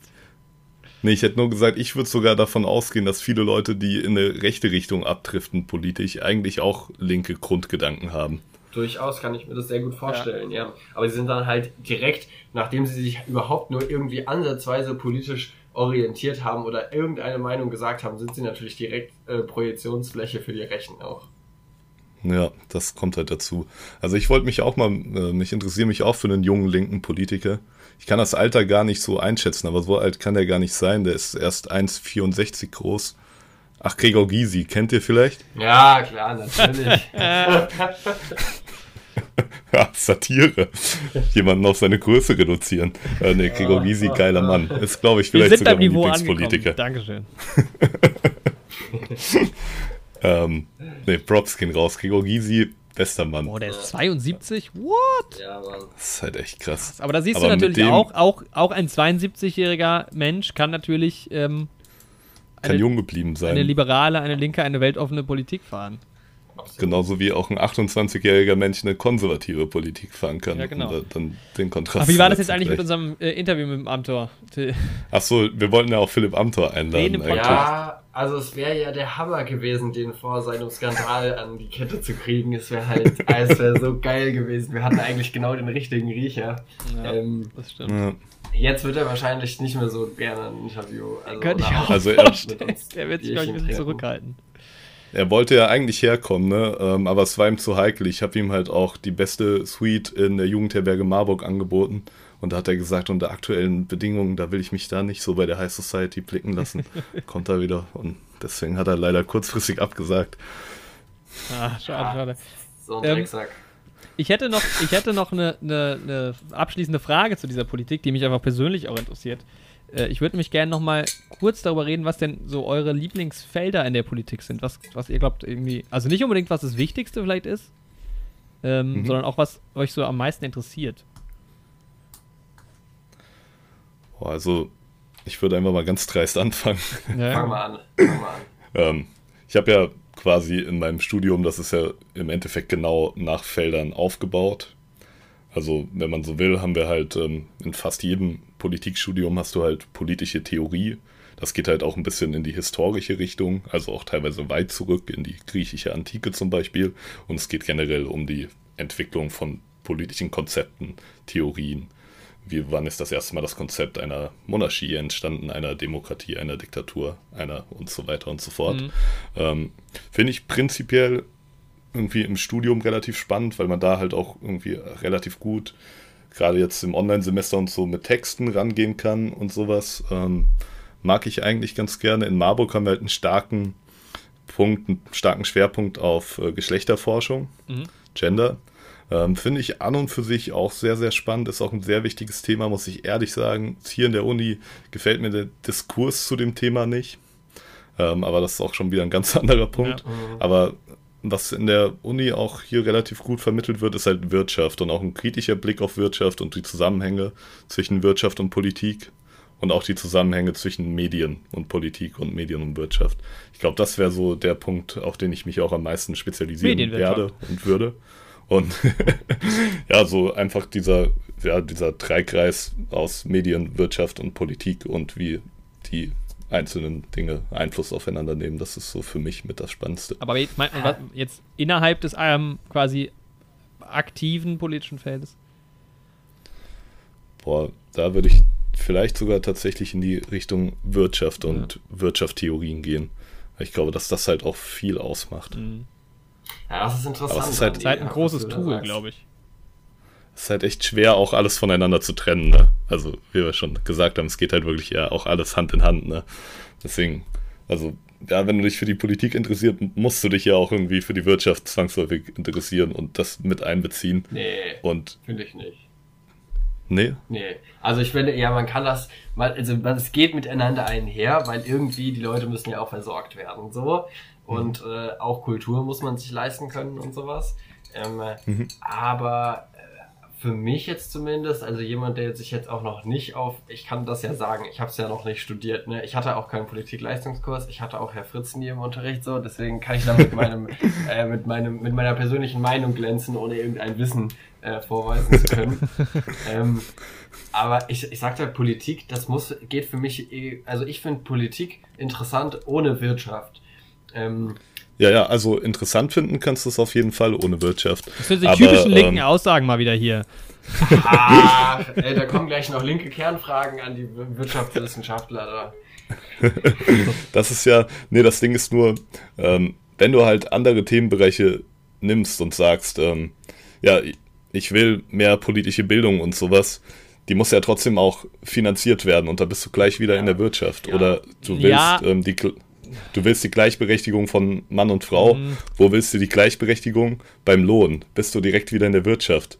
Ja, aber nicht du nur. Ich glaube auch, dass man das abkoppeln kann, weil du kannst auch in andere Richtungen denken. Also. Aber also nenn mir mal ein Themenfeld, was du komplett von der Wirtschaft abkoppeln kannst. Nee, das ist also vom Interesse her. Nee, darum geht es aber, ja. glaube ich, nicht unbedingt, dass du es nicht komplett abkoppeln kannst. Weil, die Frage also, ist ja, wer macht hier wem irgendwelche Vorschriften so, ne? Die Politik sollte sich ja ähm, Grund Sachen festlegen, so wie zum Beispiel bei der Gender-Debatte, dass Mann und Frau einfach gleich viel verdienen und alles dazwischen auch, so dass es einfach eben diesen gleichen äh, Mindestlohn gibt, so, ja, und dann sollte sich die Wirtschaft mhm. daran orientieren. So, was wir aber im Moment haben, ist ja eher, dass die Wirtschaft halt sagt, hey, wir müssen das und das und das produzieren, also Politik, bitte passt euch an. So, und das ist halt ja, ja, ein Ding. Ja, ja, klar. Aber ähm, darauf will ich ja auch gar nicht hinaus, dass man ähm, der Wirtschaft mehr Macht zusprechen soll oder so. Ich will nur darauf hinaus, ähm, du musst halt überall die Wirtschaft mit einbeziehen. Also die Wirtschaft wird sich immer auf die Politik auswirken und die Politik sollte sich aus meiner Sicht halt regulierend auf die Wirtschaft auswirken. Das kommt, glaube ich, auch ein halt bisschen aufs System an, in dem du dich befindest. Ja, aber genau das ist ja der Punkt, Andi. So, ich finde eben nicht, dass die Wirtschaft sich auswirken, also Auswirkungen auf die Politik haben sollte, sondern die Politik ja, ich sollte finde, überlegen, ja, wie wollen wir wirtschaften. Genau. Ich finde ja auch nicht, dass die Wirtschaft sich aus die Politik auswirken sollte. Das ist ja nicht meine Meinung. Aber sie tut es. Du meinst nur, dass es immer. Ich, aber was ist denn jetzt zum Beispiel mein, mit. Mein, nein, mein einziger Punkt ist nicht, dass ich jetzt hier als wirtschaftsliberaler Mensch rüberkomme, was ich ja halt definitiv nicht bin. Mein Punkt ist nur, du kann, also ich will mich gar nicht irgendwie für die Wirtschaft die aussprechen. Die ich glaube, Ich glaube, wir reden hier an nee, ich glaube, wir reden hier aneinander vorbei. Ich, ja. ich bin für Regulierung von Wirtschaft und ich bin dafür, dass die Politik die Wirtschaft unter Kontrolle bringen soll. Und ich bin dafür, dass massiv Einfluss von der Wirtschaft weggehen muss, damit was Gutes passiert.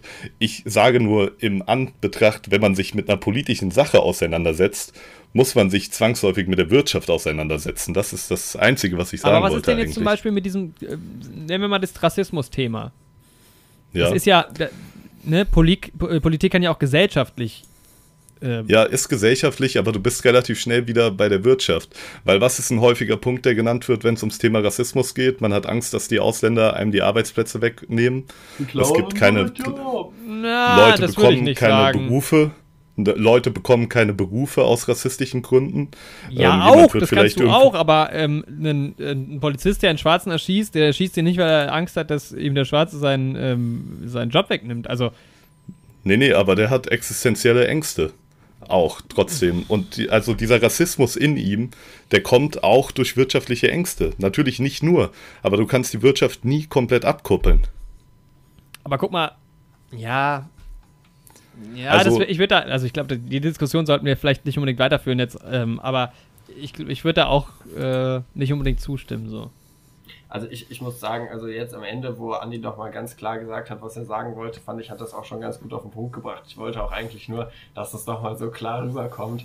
Ähm, und ich finde, Nochmal. finde, das hat Andi jetzt ziemlich cool gemacht. Ja, aber guck ähm, dir doch mal zum Beispiel die, die Politiker an. Peter Altmaier zum Beispiel, der setzt sich gar nicht mit der Wirtschaft auseinander. Naja, also zumindest hat er irgendwie. Und er ist Wirtschaftsminister. Ja. Das war jetzt ein satirischer hab, Kommentar. Ähm, also, ja, schon scheiß. Hasse halt mal. Ja. Also du. du musst halt immer ja, wirtschaftliche Faktoren berücksichtigen, das meine ich nur. Also du kannst, ähm, eigentlich wollte ich nur ja. darauf hinaus, dass du die verschiedenen Politikfelder, wie sie jetzt zum Beispiel in der Uni eingeordnet sind, dass du die nicht alle gekoppelt voneinander betrachten kannst. Du kannst okay, auch ja, ja, nicht, ja, okay. Also meine Frage war ja eigentlich, mein einziger Punkt. was dein Lieblingspolitisches Feld ist. Wirtschaft. Genau. Und deswegen. Okay, Wirtschaft ist raus. Okay. Ja, deswegen habe ich gesagt, ich äh, interessiere mich für das Wechselspiel von Politik und Medien sehr. Ja. Und für politische Theorie. Aber du kannst. und du kannst die Wirtschaft, aber du kannst die politischen Felder nicht strikt voneinander trennen. Das war der Punkt, auf ja, den ja. ich Ja, ich verstehe das. Ich verstehe, was ja. du meinst. Also, wenn du Politik magst, dann musst du auch Politik nehmen mit ihren Stärken und ihren Schwächen. Ja, so dann, ungefähr, sonst, genau so sonst ist magst das. du sie vielleicht auch gar nicht. Ja, das kann dann ja jedes Individuum für sich entscheiden.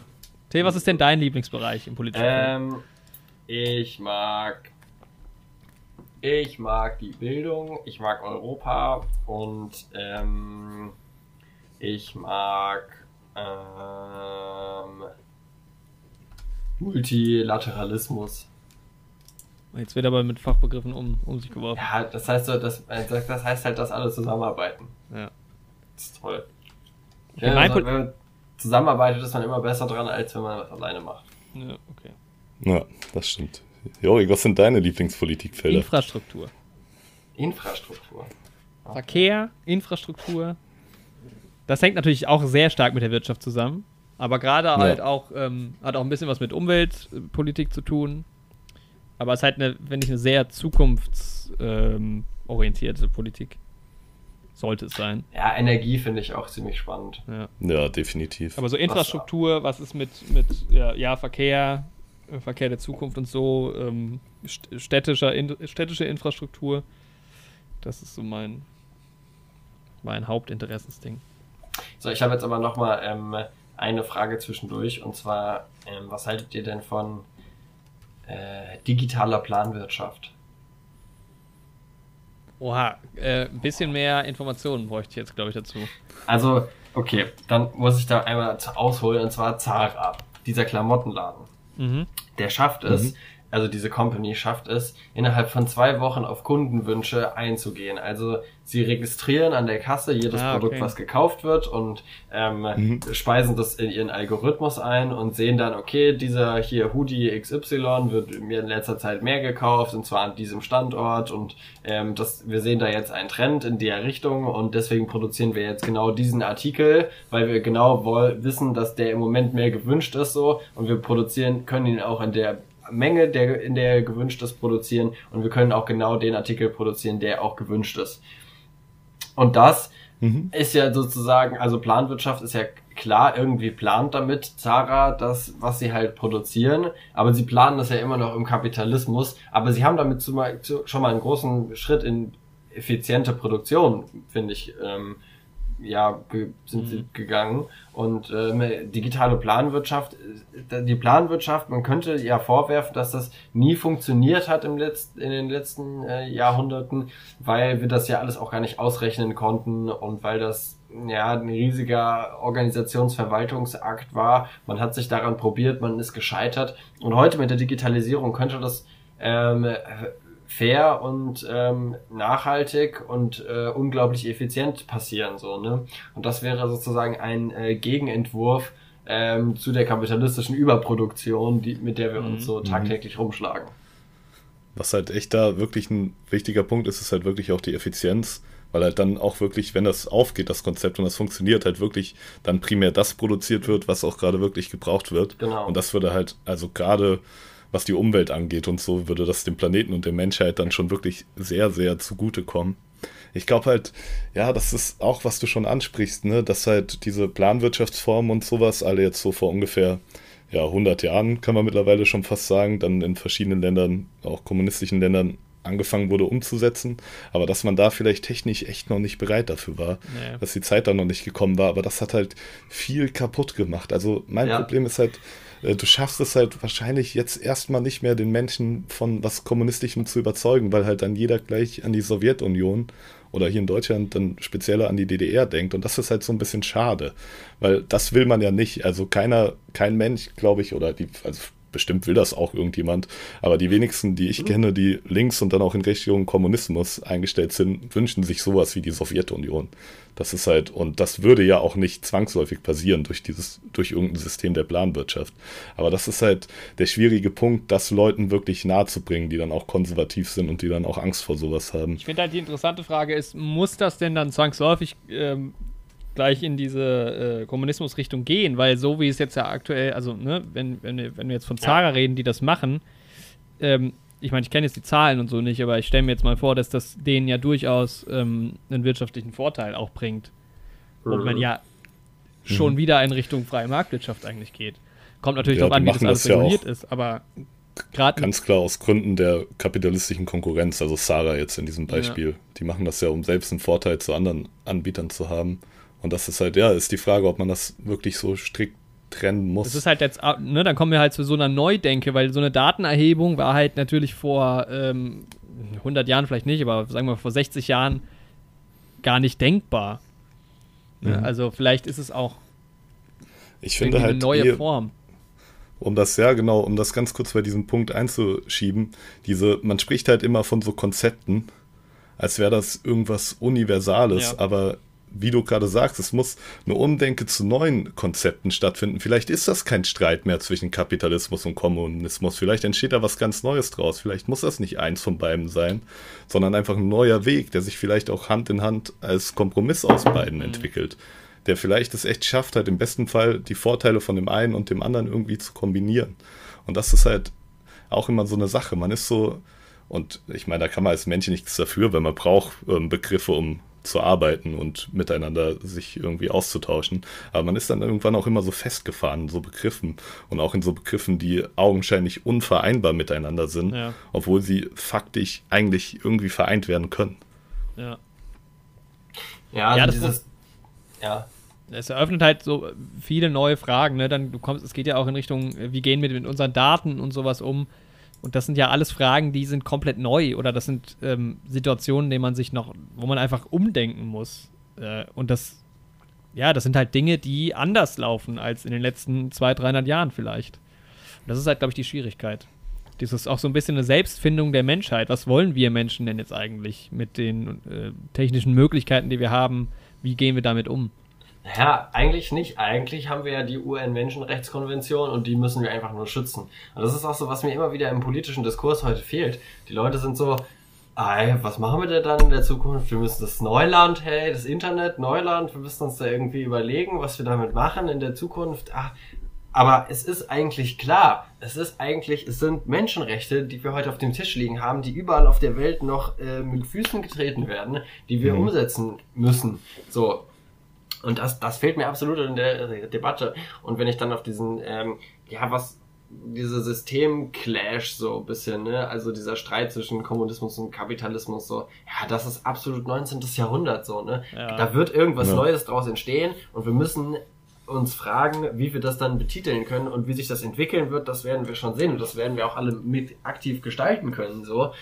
Ja, aber was ich schade finde, jetzt retroperspektiv, ist, dass dieser Begriff Sozialsein oder Sozialismus auch ähm, ja total durch den Dreck gezogen worden ist damit. Ne? Auch China ist ein, ja. ein totalitäres Regime und kein mhm. keine sozialistische Gibt sich halt als Sozialismus so. aus. Ja, ja, und das, das ist ja Bullshit so, ne? Und so, hier die ähm, Sowjetunion, wo das ja genau so stattgefunden mhm. hat. Ja, genau. Und das, das, das, ist, das ist natürlich scheiße in der Debatte so, dass man da halt diese Begriffe nicht mehr verwenden kann, sondern halt auch erstmal was Neues erfinden muss, worüber man so deswegen noch nicht ja. reden kann, ja. Aber klar, das ist halt auch echt ein wichtiger Punkt, weil irgendwie Opportunisten, die in jedem System irgendwie nach oben kommen und das für sich ausnutzen, die wird es halt immer geben. Ob das, ähm, keine Ahnung, der Kapitalismus ist, ob das der sowjetische Sozialismus war oder vielleicht auch, ob das der Nationalsozialismus war. Es wird halt immer Menschen geben, denen das prinzipielle politische System eigentlich egal ist, aber die halt clever genug sind, da die Lücken zu finden und das für sich selbst auszunutzen und das dann halt auch in eine Richtung zu treiben, wie es halt eigentlich echt absolut nicht vertretbar ist oder sein sollte. Und das ist halt eine Sache, die wahrscheinlich echt auch ja, dem Image, wenn man so will, des Kommunismus und Sozialismus dann dadurch sehr geschadet hat. Und das ist halt schade. Also, ja, geschadet ist schade. Ja. Ähm, ich finde halt, ich finde es halt problematisch, dass wir halt auf der einen Seite darüber reden, äh, wie es in der Zukunft halt in, in, die, in diese Richtung weitergehen könnte, auch ähm, in Bezug auf Digitalisierung und so. Und parallel haben wir halt irgendwie trotzdem noch, äh, keine Ahnung, drei, vier Milliarden Menschen auf der Erde, die keine geregelte Wasserversorgung haben oder die verhungern oder ja. keine Ahnung was. Das ist halt, das ist halt auch so ein Zwiespalt. Krass. Man müsste eigentlich mal sagen, stoppt mal kurz, wir beschäftigen uns jetzt mal die nächsten 20 Jahre damit, dass es den Leuten, denen es aktuell extrem miserabel geht auf der Welt, irgendwie ansatzweise auf den Stand bringen, auf dem wir uns jetzt befinden. Weil mhm. natürlich kann man das immer weiterspinnen und auch an unserem System arbeiten und sowas, aber es gibt halt auch noch den, den Bereich der Welt, die sich mit diesem Thema überhaupt nicht aus, äh, im Ansatz auseinandersetzen, weil die nochmal ganz andere Probleme haben, viel rudimentärere Probleme. Das ist halt. Ja, definitiv. Jo. Aber das ist ja auch was, was nur global funktioniert. Also. Jo. Ja. Aber wir sind die Generation, das finde ich immer spannend, dann in dem Punkt so nochmal äh, ins, ins Gedächtnis zu rufen, ähm, wenn dieser Funke auch einfach überspringt. Ne? Wir sind die Generation, die mit dieser Informationsvielfalt einfach jetzt aufgewachsen sind. Wir wissen, dass es den Leuten auf der anderen Seite der Erde halt schon scheiße geht. Mhm. Ähm, mhm. So, und dass wir damit natürlich was zu tun haben. So, ich meine, es ist immer noch ganz schön weit weg, aber wir können es deutlich besser erleben und näher erleben, ähm, als, ja, als das vielleicht noch vor 50 oder 100 Jahren der Fall war. Ja, definitiv. Also du hattest ja auch wirklich nur vor 100 Jahren oder so echt wenig Informationen und dann war die ja auch noch viel stärker irgendwie gefiltert. So, du hattest ja wenige Nachrichtenquellen. Und natürlich konntest du in der Zeit von Nationalstaaten, so Anfang 20. Jahrhundert und so, konntest du ja auch echt nicht davon ausgehen, dass irgendeine Presse geschrieben hätte, ja, den Leuten in Afrika oder sowas geht schlecht. Weil das war ja damals, also das ist wirklich, wie du sagst, wir sind so wirklich die erste Generation, die dieses globale Elend wirklich auch aus Deutschland erleben kann also was heißt erleben kann, ähm, sehen kann, wie das ist. Und da haben wir irgendwie echt nochmal eine stärkere Verantwortung dadurch, dass wir dieses Wissen haben. Ja. ja. Finde ich schön gesagt, ja. So müssen wir ja, man ist, halt, man ist ja damals auch einfach eine andere Taktik gefahren. Also man hat sich ja überlegt, ähm, wir erobern halt jetzt mal das Land. Ja, jedes andere Land war halt erstmal der Feind. Drücken so. wir mal unser System auf. Ja. hat nicht gut ja. Also wird ja heute auch immer noch die Taktik gefahren, durchaus. Ja, die, die Amis sind da ganz groß drin. Ja, aber bevor wir jetzt zu den Filmen ähm, gleich gehen, habe ich noch mal eine kleine Anekdote, die ich noch mal so, die mich einfach bewegt hat in den letzten Tagen ähm, mhm. aus, meine, aus meinem mhm. Leben. Sehr Und gerne. zwar ähm, diese ganze Instagram soziale Mediengeschichte so, ne, das hat mich hat mich habe ich vorhin glaube ich schon mal noch mal kurz erwähnt. Das sind ja also für mich irgendwie so sozial sind sie dann ja doch nicht. Mhm. Ähm, ja. Aber Ähm, ich habe in letzter Zeit ähm, sind irgendwie Profile aufgepoppt auf Instagram ähm, von Menschen jetzt aus vom anderen Ende der Welt, ähm, denen es irgendwie nicht so gut geht. Und die schreiben einen dann an und sind so, ey, so, also das ist hier, ich habe hab jetzt auch mal noch mal Instagram aufgemacht, ich sehe hier das Profil von Joseph 7969 und ähm, es steht in der Bio, Joseph, I'm a new friend from in the Gambia. I'm from in poor mhm. family. So, und mhm. dann, ich, ich weiß nicht ganz genau, es, es ist so, als privilegierte weiße Menschen in Deutschland weiß man nicht so ganz genau, wie man das einschätzen soll. Ja. Und ja. also ich, es gibt ja auch auf Instagram ähm, viel so Fake-Profile und. Das ist auch das, wo ich direkt dran denken musste, leider. Ja, das ist halt ja. auch das Problem. Ich habe das auf Facebook auch erlebt, wurde ich auch angeschrieben. Ja, und, relativ ähnlich. Ja, und aber was ist, was ist doch, das ist doch ein abgefahrenes Phänomen. Ich weiß nicht, möchte da niemand drüber sprechen oder was? Ist das jetzt ein Fake-Profil ja. oder wenn es den Menschen, also so, und das ist ja, wir sehen, dass ein Profil genau, genau so ein Profil wie normale Freundesprofile von anderen Leuten auch, denen es halt voll gut geht. Nur, dass wir auf den Bildern halt einfach Menschen sehen, denen es halt einfach richtig scheiße geht, so, ja. Und ich meine, das, das berührt mich dann schon in so einem Moment. Aber ich finde halt, dass wir alle drei so diesen Gedanken in der Hand haben, so dass es ein, könnte ein Fake-Profil sein, da will jemand, will jemand abgezogen werden und sowas, ja. Mhm. Also ich meine, was, was ist denn los mit uns so, ja? Was ist denn, wir sind, wie krass sind wir denn geprägt vom Kapitalismus und von unsere, von so, so von so negativen Geschichten in ja, angeblich sozialen Fall. Medien, ne? Ja, da ist ja auch das, schon wieder die Angst, da will mir jemand irgendwie, will mir genau. jemand Unrecht tun, da will mir jemand das ja, wegnehmen. Und es ist so, da ist auch wieder mein Punkt, dass die Wirtschaft überall drin ist, weil als erstes kickt die Angst rein, dass du Angst hast, was weggenommen zu bekommen. Und es ist ja, so Wirtschaft ist ja, Wirtschaft ist ja nicht nur mit großen Zahlen um sich werfen und zu spekulieren und sowas. Wirtschaft ist ja auch ganz essentiell zu gucken, habe ich ein Dach über dem Kopf, habe ich am nächsten Tag noch Essen. Und das ist ja eigentlich die grundmenschliche Angst, die du hast, wenn du abgezogen wirst, zum Beispiel einfach was zu verlieren, was du für deine Existenz brauchst. Ja. Und das kickt halt da auch schon rein, wie ihr sagt. Das ist halt echt, ich habe auch erst direkt an Scam gedacht. Also ich wurde auch angeschrieben. Ne? Ich tatsächlich gar ähm, nicht, deshalb bin ich so ein bisschen verwundert, weil ich habe davon noch nie was gehört. Also Instagram, mhm. keine Ahnung. Nee. Ähm, also erstmal halt so ganz normal mit einem Hallo angeschrieben, aber dann I don't have money to take care of my sickness. Aber dann ist halt die Frage, wenn, das jetzt echt ist, was ist, mhm. was ist das Ziel? Also was passiert dann, weißt du? Ja.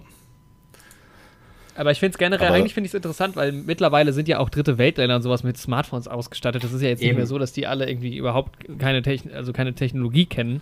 Ja, ausgestattet würde ich jetzt vielleicht auch nicht sagen, aber die Technik ist dort auf jeden Fall zum Teil schon angekommen, ja. Ja, aber dass man trotzdem so wenig auf Social Media mitbekommt davon das Gasse ist halt, wenn ich mir das Profil von ihm angucke, habe ich auch damals, so mache ich jetzt gerade nochmal, sieht das schon aus wie ein ganz normales Facebook-Profil. Also es gibt nicht nur ein Profilbild von ihm, sondern sehr viele verschiedene Bilder. Auch nicht nur, in, also die auch eindeutig dieselbe Person sind. Auch nicht nur nach der Masche, ich brauche euer Geld. Das letzte Bild von ihm ist zum Beispiel Don't give a fuck about anybody, just live in my life my own way, happy Sunday, friends. ja. Und das lässt mich dann halt schon mehr glauben, dass das doch eine echte Person ist irgendwie. Ja, obwohl ja. heutzutage muss man auch sagen, dass, äh, dass die Bot-Leute äh, da auch die, diese Communities schon ziemlich krass äh, sind. Also ich glaube heutzutage ein Bot von einem auch, echten. Profil zu unterscheiden, ist wirklich nicht einfach. Ähm, weil die eben unglaublich gut sind. Ähm, deswegen äh, kann man, könnte, das, könnte ich es mir auch immer noch vorstellen. Aber auf der anderen Seite halt, ähm, ja, es trifft das dann ja dann ja schon äh, unsere globalisierte nächste Generation äh, mitten ins Herz. So, ne? Wir sehen, dass es ähm, irgendwie, keine Ahnung, wir sind globalisiert so sehr und wissen, dass es halt solche, so eine krasse Ungleichheit vorherrscht, mhm. so, ja. Aber trotzdem tun wir nichts dagegen. Ja, ja, ich, ja auf jeden Fall. Ist eigentlich das verwunderlich, ist halt dass ich in meinen Instagram-Stories aber halt auch. Ich meine, gut, das ist dann wieder das mit dieser eigenen Bubble, aber ich sehe halt in meiner Instagram-Story nicht äh, jemand, der halt gerade irgendwo in einem Bürgerkrieg äh, durch die Gegend läuft und ähm, filmt, wie die Bomben irgendwie einschlagen. Wobei das ja eigentlich möglich wäre oder wahrscheinlich passiert das auch in bestimmten Bubbles oder sowas, ne? Aber ja, irgendwie, also, ja. Weiß ich nicht, ja, irgendwie also, ist es bei mir jetzt zumindest auch noch nicht angekommen. Also es gibt zum Beispiel so eine geile äh, Seite, die ich ziemlich, also geil ist es nicht, aber ich finde es halt ziemlich, ziemlich krass und gut, dass die durchkommen und das ist Files for Moria. Und ähm, mhm. das ist das ist Original-Content, das ist auch ein, also in Anführungsstrichen Kunst, soziales Projekt aus Berlin, ähm, wo, wo Leute, ich weiß nicht genau, wie das abgelaufen ist, zumindest äh, haben sie sich zur Aufgabe gemacht, eben äh, die Lebenszustände dort in Moria halt zu dokumentieren und auch im Internet publik zu machen und das halt auch mehreren Leuten einfach zu zeigen, weil dadurch dann natürlich auch äh, mehr Hilfe akquiriert werden kann. So. Ja, auf jeden Fall. Und ähm, da laufen dann halt auch, die, da sind dann halt die Leute wirklich im Camp und du siehst dann halt einfach, was da abgeht, so, ja. Also mhm. kann ich echt allen Leuten nur empfehlen. Files from Moria. Ähm, ja. Mhm. Ich guck gerade mal rein, ja. Klingt spannend, ich werde auch mal reinschauen. Ja, so Bilder sprechen halt auch einfach mehr als Worte. Die sprechen halt auch Menschen wirklich, ja, auch direkt emotional an irgendwie. Wenn du halt so eine Zahl hörst, so und so viele Leute hungern oder sind durch den Krieg getötet, verletzt worden. Aber wenn du dann echt Bilder siehst, das hat auch irgendwie nochmal eine ganz andere Dimension. Ja. Ja, das äh, kann man sonst in diesen Zahlen irgendwann gar nicht mehr fassen. Das stimmt. Ja.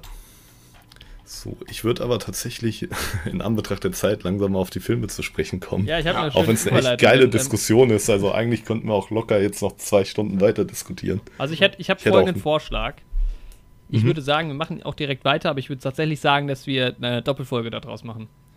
Habe ich ja auch schon die Idee also gehabt, weil wir sind jetzt schon bei zwei Stunden. Genau, und jetzt ne? haben wir quasi Politik abgehakt und dann würden wir im Teil 2 der äh, 52. Folge auf die besagten Filme eingehen direkt im Anschluss. Also ich denke, da werden wir auch wieder auf Politik zu sprechen kommen. Ja, da kommt man bestimmt auch ein bisschen drauf, aber dass es so ein bisschen abgegrenzt ist. Ähm, ich fände es jetzt auch nämlich auch okay gar nicht so dich, schlimm, auch? wenn ich nochmal kurz aufs Klo gehen könnte zwischendurch. genau, wollte ich auch gerade sagen. Ja, ich muss ja auch noch heute Nachmittag die nächsten Sofapolitik-Folgen abdrehen und heute Abend um 18 Uhr wieder äh, Seminar-Vorbereitungs-Skype durchführen, was ich noch nicht vorbereitet habe. Also, ich, ähm, ja. Okay, ja, dann, aber dann lass uns ja, das doch so machen, oder? Dann, ähm, ja. Genau, dann würde ich aber sagen, gibt es auch hier schon mal für die Folge eine vernünftige Abmoderation. Till, schon mal danke, dass du hier da warst. Ja, gerne, das die ganzen... hat mich gefreut, Jungs. Ja, war, ich fand äh, äh, ja danke, dass du ein bisschen die, ähm, die äh, sachliche Seite so ein bisschen äh, genau. hast. Ein bisschen sachlicher als wir, vielleicht vor allem als ich.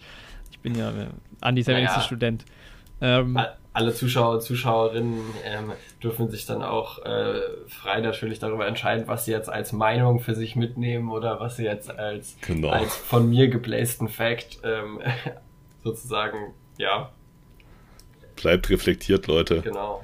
Ihr habt jetzt eine Menge gehört, wenn ihr euch die zwei Stunden gegeben habt. Ja. ja. auf jeden Fall. Ähm, die Seiten sind auf YouTube unten verlinkt, ne? sowohl zum Europäischen Jugendparlament ja. als auch deine ganzen Social Media, auch wenn wir uns vielleicht auch schon negativ heute über Social Media ausgelassen haben. Aber trotzdem könnt ihr unten in der YouTube-Beschreibung alle unsere Social Media Links finden. wir sind ja, auch nicht fehlerfrei. Der hat ja, bringt ja auch nicht nur Schlechtes. Also. Ja, wir versuchen ja auch, also ich meine, trotzdem können wir uns darüber ja vernetzen. Das müssen wir. Genau. Das ist ja ein Vorteil, den, ja, ich will jetzt auch nicht, nee. Aber wir können ja dazu beitragen, dass Social Media besser wird. Wenn wir der genau. Plattform genau. fernbleiben, dann wird es auch nicht. Also das bringt auch nichts. Das, ja die technischen Möglichkeiten sind ja auch prinzipiell kein Problem, sondern ein Potenzial. Ja. ja. Und was man daraus macht. Auf jeden Fall. Ja, ich hoffe, wir sind der Frage so ein bisschen ähm, näher gekommen oder auf, auf, den Grund gekommen, wie man äh, Politik den Leuten ein bisschen näher bringen kann, so rum. Ähm, und ein, ein ganz wichtiger, äh, ein ganz wichtiges Tool, um das zu tun, sind natürlich Filme. Und das hört ihr dann im zweiten Teil dieser Folge. Genau. Vielen Dank fürs ja. Zuhören soweit schon mal. Und Hoffentlich bis jetzt einfach direkt in der nächsten Folge. Gönnt euch jetzt nochmal zwei Stunden. Direkt im Anschluss. okay, ciao. Tschüss. And that was it.